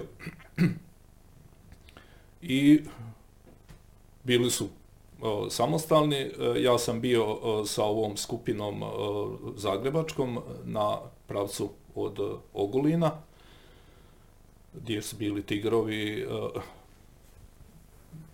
glavna ono, brigada i ujutru topnička priprema, oni su znali već gdje treba udarati. ovako, tad više fotoaparata nije bilo, tada je išlo se znači e, isključivo samo u video. I pratili ste Bežani? Pratili smo što se e, dešava. Naše, pa, ima sad tu, priče, dole ova skupina nije imala izdvojeni terminal na, na pravcu četvrte i sedme gardijske. Oni su to uspjevali riješiti da je načelnik obavještajac topnika su dobili njihove časnike za vezu koji su bili s njima u vozilu, pa su onda oni prosljeđivali informaciju, a u Ogulinu smo imali taj izdvojeni terminal i general Mareković i cijelo zapovjedništvo su imali video ja sam imao direktnu vezu sa, sa ekipom za izvršenje zadaće i to, to, to, smo krenuli. Tu se pokazao da, da, da, ne ispadne samo da, da, da se hvalimo, jer uvijek može bolje. Imali smo problem u otkrivanju informacije i djelovanju reakciji topništva. Iako smo tu petlju skratili jako, svejedno nam je bilo problem zaustaviti sa slunja tenkovsku postrojbu koja je vozila pun gas, su se izvlačili i korekciju koju smo mi davali nije bila dovoljna za zapriječiti vatru. Jedva smo ih uspjeli uloviti kad smo skužili koliko preticanje moramo dati i to, to smo kasnije i ubrzali, otklonili, a i znali smo koliko preticanje e, treba dati e, da, da, da topništvo može odreagirati i da, da uspiješ. Jer to je situacija u kojoj nismo nikad bili. Prebrzo su se povlačili. da, pa pet godina gađaš ciljeve koji praktično stoje na zemlji, ne miču se i sad odjednom imaš oklopnu postrojbu koja ide pun gas gdje, gdje ih zaustaviti? Prvo trebaš pogotovo uopće e, na ko, e, kojim putem će ići. E, gdje će se, kojom cestom će se izvlačiti i gdje ćeš dati topništvo da, da zapriječi vatru.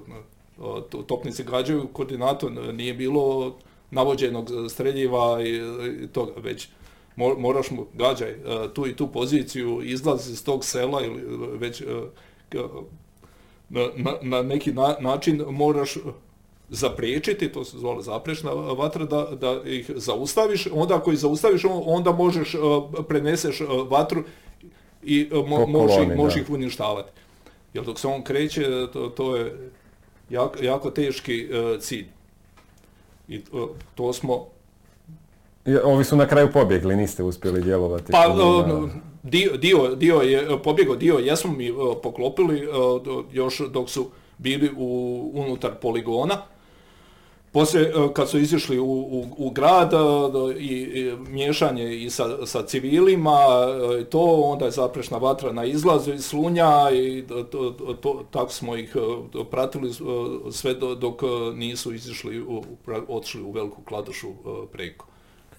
E, ova ekipa e, koja je bila e, na pravcu Grahovo-Knin, oni su još isto imali zanimljivi, zanimljivu epizodu da, tamo dosta vezanu sa topništvom četvrte brigade neutralizirali su njihove otporne točke i dobar primjer korekcije topništva otkrili su položaj na crvenoj zemlji to je poligon iznad e, Knina. Otkrili su to i e, topnic, e, topnik koji je bio uz njih je to prenio na topničkoj postrojbi četvrte gardijske koja je gađala po cilju, letjelica je uočila koliki je bio promašaj, korekcija i to je to nam je ostalo kao ono učilo kako se radi. Na kraju film je zapravo snimljen, ovaj, pa, da, ne samo to, o tome, ali to je onako centralni dio filma Oči oluje. To i, i da, je, da je, da, Oči oluje se i zovu po tome, da, da je to ono što se kaže školski primjer kako se, kako se to, to radi. E, kad smo već kod Oči oluje, kako je došlo do snimanja Oči oluje? Pa e, isto je e, to, to bilo u tom e, periodu kad svaki par godina kad je bio i, i, ti mimohodi i to i, kad se htjelo pokazati znači nešto toga skinuta je znači dio tajne od, o, o, o našem djelovanju u Domovinskom ratu. Ekipa HTV-a je se pojavila kod nas u postrojbi, onda smo išli e, snimiti još onoga pratećeg e, materijala, intervjue one i dio je naravno bio dokumentarni koji je deklasificiran i koji se mogao pokazati i, i, i sad većina tih informacija sve se u stvari e, bazira na tome što je to bilo u, unutar te emisije Oči oluje.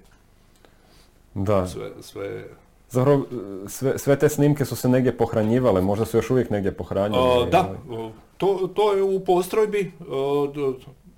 Sve, mi smo do tada, najveći dio u početku je bilo to nešto na video 8 formatu. Video materijal sav je bio kasnije na VHS-u i fotografije su bile Leica format, kasnije ovaj 60 puta 60 fotoaparat dosta moćni pred kraj je, tako da, a negdje, 94. smo prešli sa lajka formata, sa, sa malog filma na, na ove e, velike prave aparate i to, to, je, to je sve u arhivi, to, to postoji. E, e sad, koliko je da, kvaliteta VHS kvaliteta, sada naravno da za današnje standarde. I, i, i o drugim faktorima. I di, uh, koliko imam informaciju, mislim da je uh, digitalizirano. Da, da, da, su, uh, da je postrojba to digitalizirala, tako da bi to sad trebalo se sačuvati. Kužim. Neizostavno je sad, kad pričamo i, i o Bljesku i o Luji, ta operacija, kako neki kažu, Grom, koja se spremala u istočnoj Slavoniji, rekao si već ranije da se zapravo cijelo to područje od mađarske granice pa do, do, do Bosne i Hercegovine imali snimljeno. Uh, ne sam pročitao i da ste 8 km ulazili u, u zračni prostor Jugoslavije, ako sam dobro skužio. Pa e, e, da, u, u ovome dijelu gore kod Sombora i ovaj dio Iloka, onaj koji nas je zanimao i koji nas je ugrožavao tako da e, taj, taj dio je pokriven. Jel o tom, jel o tom smiješ pričati sad ovaj, kad ja... Pa, pa pokriven je, jel, izviđanje, znači ja pokrit prostor mogu i iz vlastitog zračnog prostora. Ne moram uopće ući tebi da, da, da bi te izviđao. Tako da mi smo odradili komplet, znači prvu liniju, i onda e, smjerove e, koji nas e, zanimaju, koji nas mogu ugroziti. Evo sad, lako je biti general poslije bitke, ali kako danas gledaš na to ići, ne ići, vi ste bili spremni zapravo? Pa, politika je odigrala svoje. politika je odigrala svoje i vojska je trebala biti spremna za ono, za, za šta postoji, za to riješiti na vojno. ovako je ispalo neporedivo bolje, jer je riješeno da, da nema razanja, ne, ne, nema e, smrti bilo, čije i očito je da, da je ova e, e, situacija bolja. Mi jesmo, smatrali smo se do duše, spremni za, za izvršiti ako zapovjed dođe. To je, to je zadaća vojnika. Pretpostavljam da si očekivao da će doći zapovjed, na neki način da si ju samo čekao. kako je izgledao ta situacija kad saznaješ da je potpisan pa, Erdutski sporazum, odnosno da, da, da, će se ići na mirnu reintegraciju tog područja. Jeste tad isto bili u zraku? Pa bili smo, mi smo bili u, u, u zraku kad je praktično primjere već bilo potpisano. letjelica je, taman se vraćala sa zadaće, kad sam dobio informaciju da, da je potpisano, da je nastupio mir, komentar je bio da, sam saznao ranije ne bi ni poletili, jer fizički potpis je bio prije samog poljetanja letjelice na, na tu, tu zadaću, ali tad, ko, zna šta, smo mislili, šta smo nadali, jer to, to, to nam je ono bio i, i posao i, i zadovoljstvo jer smo, kažem, većina su bili zrakoplovci, pa onda imaš uh, letenje, izazov, rješavanje tih, tih tehničkih, a za tu zadaću znam da je ono bilo, pa dobro, da, da, da si ranije javio ne bi ni poletili. Da. kada pričamo o tim operacijama na kraju Domovinskog rata, kažu, kažu ovaj, suparnička strana, pogotovo bivši pripadnici Srpske vojske krajine, ma imali su podršku NATO-a, uvijek se taj NATO tu spominje. E, jeste li vi imali kakvu vezu sa e, NATO-om, e, jesu li vam pomagali, jesu li vam odmagali, kak, kakva je situacija tu bila? Pa ne, da smo mi imali izraelske letjelice, što to, to sigurno kriva informacija. NATO, ja, ja tu pomoć nisam osjetio, nisam vidio. U domovinskom ratu, znači što se tiče besposadnih sustava, niti smo imali njihove sustave, niti sam ja dobio ikakvu informaciju za koju bi mogao reći da, da, je, da, da li su oni izvor ili što. Čak je bilo, to sam mislio sad, moram koristiti kad mi je vlada dao te stenograme, bilo ometanja od strane uh, NATO vaših uh, da. letjelica. Prije bi bilo da su nam možda i odmogli. E, pa da, tu, tu, tu, tu sam te čekao. Tad su nam mogli, mogli smo izgubiti letjelice, ali nismo imali koordinaciju s njima. I našli smo se u istom zračnom prostoru, mislim da je bio kanadski F-18 Hornet, i e, o, zagrebačka e, skupina je bila u zraku. E, ja sam bio na izdvojenom mjestu, nisam bio s njima na letilištu i zove mrak. Na, na ekranu, ono što je nama bilo bitno, nema ništa, crno. Šta je? čujem F-18 kruži iznad čuje se avion ono visoko. Da, je, ono, jel, izgleda dolazi, jel, ima razlike kad je prekid signala drugačije, a drugačije ovo što je bilo blokirano, to je crni ekran, black, nema šuma i onog snijega. Jel, može biti da je ometanje, je, nije, e, koliko goriva još imaš, ispalo je da ima nekih oko 4 sata koliko je imao goriva. On ga je bacio u kruženje, pilot e, je prešao u kruženje, e, to, to je ono i procedura, kad izgubiš signal ne vrijeti dalje putovati, jer gdje ćeš otići, ne znaš više ni gdje si, mi moramo antenski sustav usmjeravati da bi primio, znači ne možeš, ako nemaš povratnu informaciju, e, nemoj putovat, prebaci u kruženje da se zadeš na mjesto. Imam ja toliko goriva, i bilo je, e, sam njima rekao, ok, ostavi... F-16 će prije ostati bez goriva. Ostavi na mjesto, ovaj nema goriva, sigurno toliko, on mora otići. I tako je i bilo, nakon nekih, mislim, 45 minuta se on izravno i otišao, kako je on otišao, tako se slika vratila on vjerojatno nas nije e, namjerno meto nas. Mi smo bili usputna žrtva. On je nešto odrađivo e, preko u Bosni vjerojatno i onda je i nas poklopio. Jer tad smo bili i ono i saveznici, i, kažem, ne vjerujem da je bilo namjerno, već smo bili usputna žrtva, ali smo preživjeli. Na kraju, on kad je otišao, slika se pojavila, ok. Da, sva sreća da, je, da, ste, da ste imali više gori od njega. na kraju, e pa, da. uvijek treba imati sreće. kada sad zaokružimo priču e, djelovanja besposadnih sustava u Domovinskom ratu, najveća vrijednost su tu spašeni ljudski životi. Ne možemo, možemo samo nagađati koliko je zapravo vaše djelovanje spasilo da, ljudskih života, ali pričamo sigurno o desecima života. Pa i jedan uh, vrijedi, uh, ne možemo direktno, to niko niti može, niti je radio kalkulaciju, ali mi smo se svi skupa, znači ja i svi pripadnici smo dali ono sve, sve od sebe da pribavimo što je više tih, što je više moguće tih informacija i na vrijeme.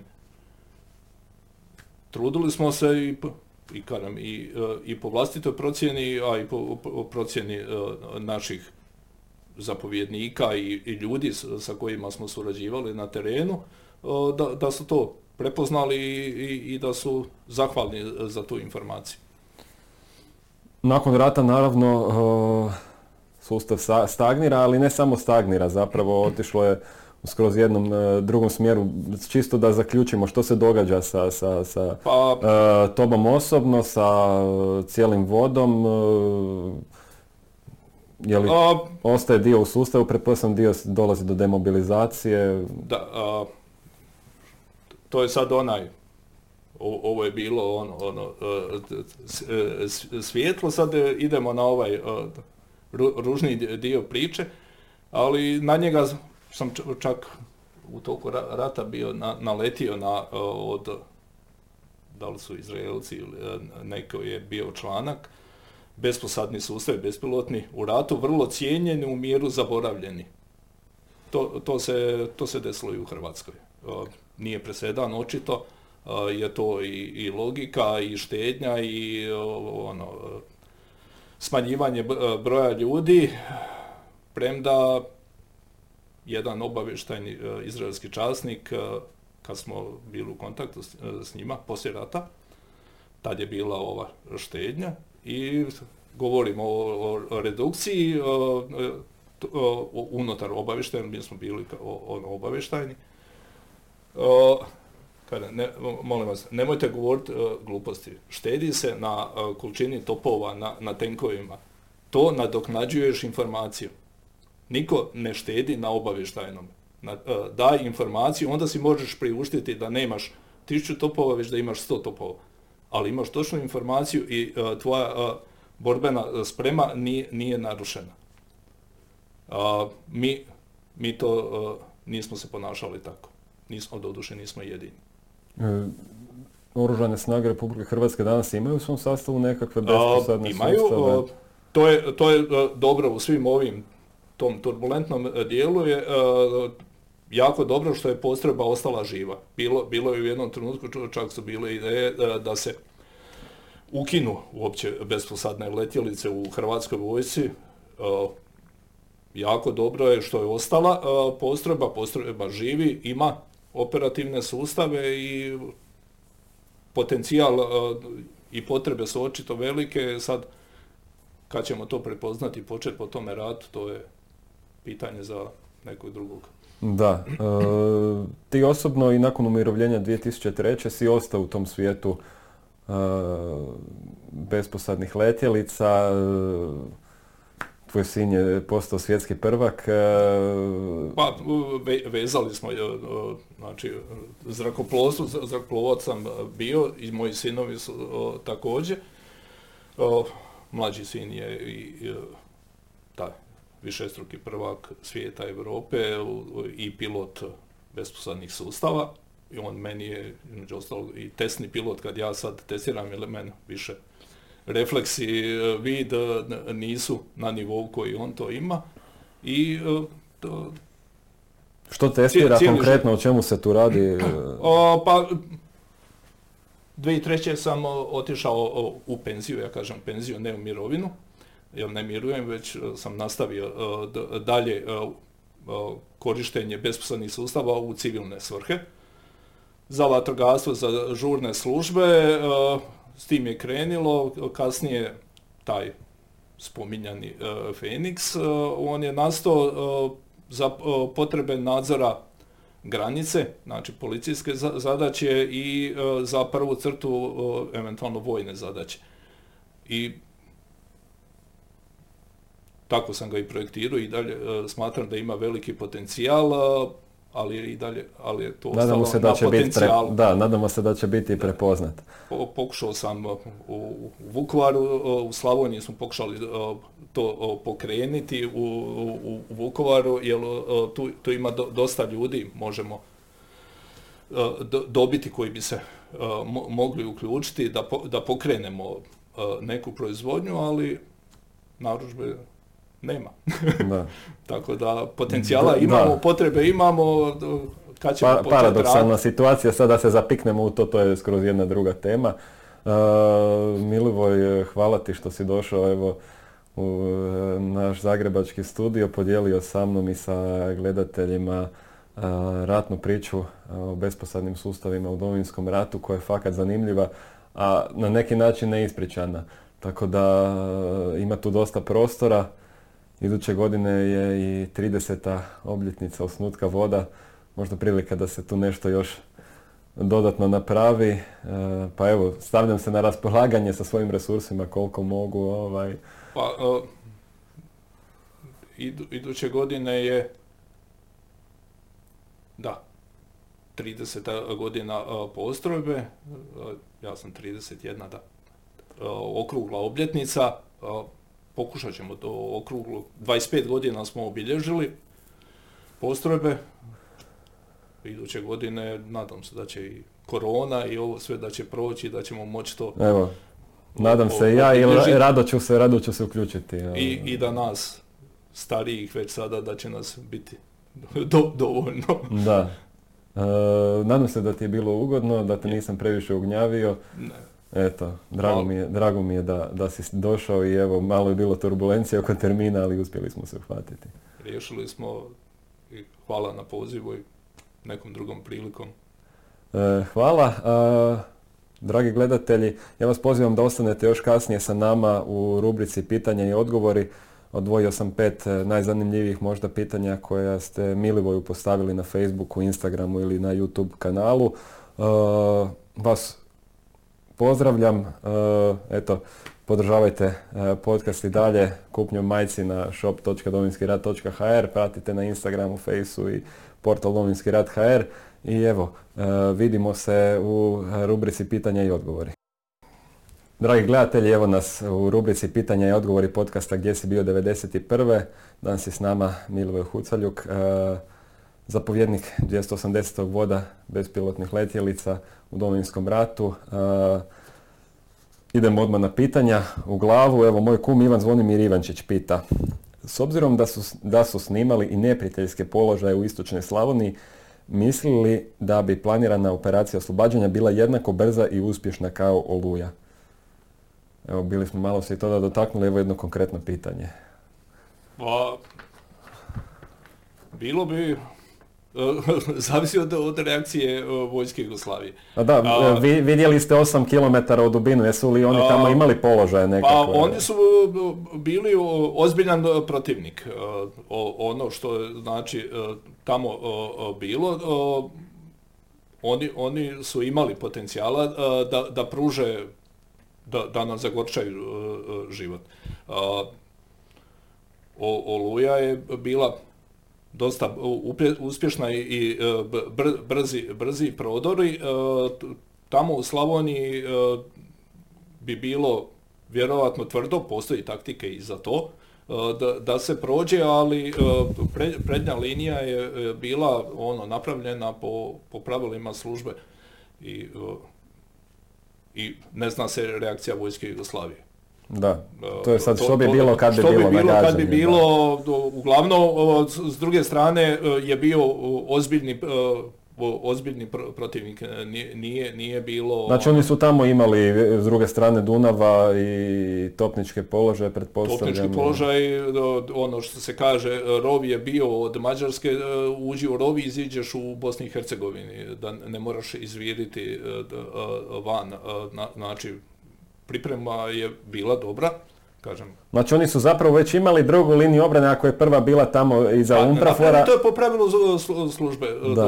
Pravilu službe jedna linija, onda si jako samouvjeren ako vjeruješ da da. E, linija Imali su oni i i drugu liniju, ali smo im došli od ozada. Pa, pa zato, e, kažem, a po pravilu službe jedna linija ti ništa ne znači. Ili ne znaš svoj posao ili podcjenjuješ protivnika, jer uvijek postoji mogućnost da će ti pući do obrana i onda moraš imati opciju B, opciju C. Svačam. A Jugoslavija, šta bi napravila, to, to ne znamo, to, na to ne možemo odgovoriti. E, korisnik Luka Zubrinic na Instagramu pita koji vam je bio najveći problem na koji ste naišli pri izradi ovakvih letjelica?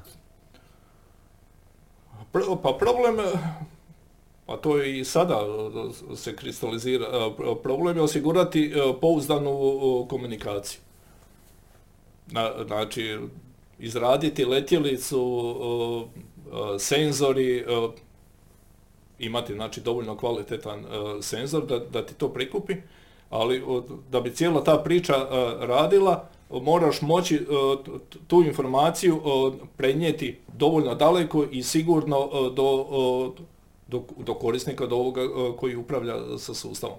I e, to, nama, nama je e, to bila, da kažem, najslabija karika gdje smo najviše vremena trošili pokušavajući to otkloniti. Znači, što dalje, što duže biti u zraku, ali daljina je predstavljala problem, znači da, da možemo tu informaciju prenijeti i da ta informacija bude pouzdana i sigurna da ne može se presrest, da. ne može se umetat i to je i današnji problem. Rekao si da su neki, e, neke letjelice pale kod njih, da su oni se islikali sa njima. Ima, imaš te fotke i jesi ih vidio ili je... Pa, e, to mi je baš zanimljiv podatak. Ono... može se, ja mislim da čak i e, ima na nekim forumima su drugi neki ljudi to, to objavili. Postoje tih par fotografija. Za srpsku vojsku Ukrajine tada to je bilo ko što kad su ovi ovaj, u Srbiji onaj NATO eh, bombardere ovaj, eh, roknuli. Ekvivalent u odnosu na njihovu, njihovu razinu eh, ovaj, opremljenosti i svega, mala usporedba. Ovaj, oni su bili tada čista nula ovaj, tamo što se tiče takvih stvari. Pretpostavljam. pa on, oni su imali projekte, ali su si dali previsoke ciljeve. Baš Srpska vojska krajine? ne, krajina. Vojska krajine je bila filijala od vojske Jugoslavije. ono, njihov sastavni dio. Tako da tada, odnosno projekti su bili još u dok smo bili u istoj državi, su pokušavali razviti besposadni sustav, i e, to nije zaživilo jer oni su imali klasično e, izvidničko, e, izvidničku avijaciju, zrakoplovstvo i besposadni sustavi nisu, nisu mogli proći pored toga, nisu mogli dostići tada take ciljeve, a u ratu se pokazalo, pogotovo u kasnijem, da zrakoplovi za izviđanje postaju sve, sve manje primjenjivi. Evo, sada u današnjim ovim danama i vidimo da praktično je ludo podići zrakoplov e, sa čovjekom da bi išao prikupiti informaciju. Da, evo na to se veže pitanje korisnika Bull7 na youtube e, Zanima me mišljenje gosta o današnjoj ulozi bespilotnih letjelica na bojištu. Igraju veliku ulogu trenutno u Ukrajini, a vidjeli smo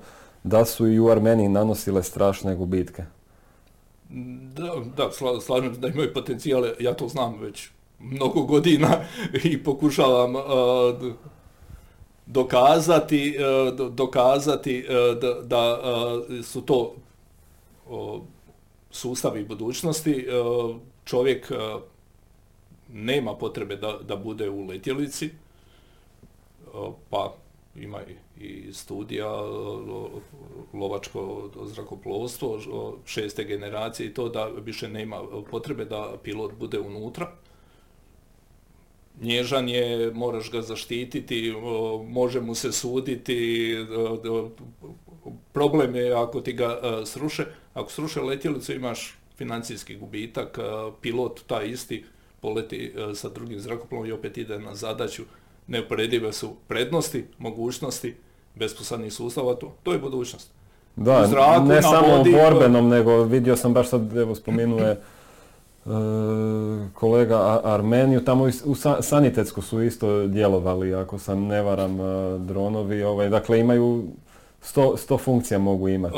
pa ograničenje, e, bilo je to, neko je od, se sjetio toga, ograničenje ti je mašta za, zašto ćeš ga upotrijebiti? E, doprema lijekova, e, prevoz e, ljudi, to, to su u, projektima, znači eventualno izvlačenje s bojišta, ali već postoje besposadni sustavi, ali na, na točkovima, koji, koji rade logistiku do bojišta, izvlačenje sa bojišta, znači ranjenoga i toga možeš sa besposadnim sustavom izvući sa bojišta već danas.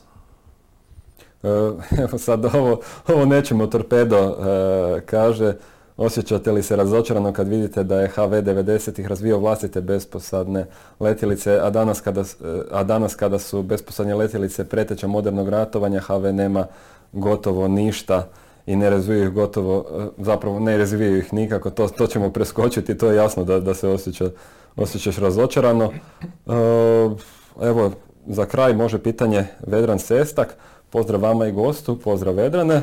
Po mišljenju gospodina, gdje još ima prostora za napredak u zagradi u smislu opremanja u sadašnjoj postrojbi e, gdje su besposadni sustavi u HV-u, odnosno e, gdje se tu gdje se može ovaj, sve napredovati, sad imate i vlastite ove letjelice, pa možda u tom nekom smislu pa, Rekli smo sad, mašta, mašta je, mašta je ovaj... mašta je ograničenje, potrebna je, prvo je potrebna volja, znači da li je to Hrvatska vojska ili Hrvatska policija, da, da imaju volju, osigurati sredstva i onda vrijeme. Hrvatska ima potencijala, imamo i, i, i povijesti, imamo i relativno, pogotovo za start, imamo i, znanja e, da, da to možemo pokrenuti. E, na duže e, staze, moja je procjena da je isplativije ići sa vlastitim sredstvima, nego kratkotrajno rješavati problem kupovinom, ideš brzo napraviš jednu stepencu, ali i ostaješ na toj stepenici, ne možeš napredovati dok nemaš dalje određenu količinu novaca ulaganje u vlastitu e, tehnologiju e, imat ćeš e, kontinuirani napredak, imat ćeš pouzdanost, sigurnost. tu je, tu je, spomenuli smo ovaj, kada pričamo o vlastitim tim resursima i tehnologijama, bilo je i par pitanja na tu temu. Mate Rimac je tu nekako se uspio izdići i pitanja su uglavnom smjerena da li su te tehnologije koje on razvija vjerojatno po pitanju ovih e, elektroničkih sistema e, primjenjive i u besposadnim sustavima. brzog transfera tehnologije e, nema, jer zračni sustavi se razlikuju od, od vozila dosta, znači ne, ne možete uzeti komponentu i prebaciti u, u avion gotovo ništa, ali dio tehnologije organizaciju kako funkcionira, to, to, to, to su uzori koji bi se da, dali prenijeti na, na besposadne sustave. Eto, Dakle, ve, zaključak je potencijala svakako ima, treba prvo, u prvom redu volje. Potencijala ima, ne, ne, ne može se iskopirati jer razlikuje se, kažem, da. auto i avion, svako razlikuje da, da je to drugačije, ali potencijala postoji, suradnja Mogu ti samo, sa, mnogima, treba volja. Mogu ti samo na kraju zaželjeti da neko prepozna ovaj, to sve i da Feniks i tvoji dobe punu svrhu. evo još jednom hvala na, na gostovanju u podcastu Gdje si bio 91. Hvala vam. Poštovani gledatelji, evo hvala što ste bili s nama. Nadam se da vam je bilo zanimljivo. Pretplatite se na kanal Domovinski rat Borna Marinić. Podržite ga kupnjom majci iz shop.domovinskirat.hr i vidimo se uskoro sa nekim drugim zanimljivim gostom u novom izdanju podcasta. Lijepom pozdrav!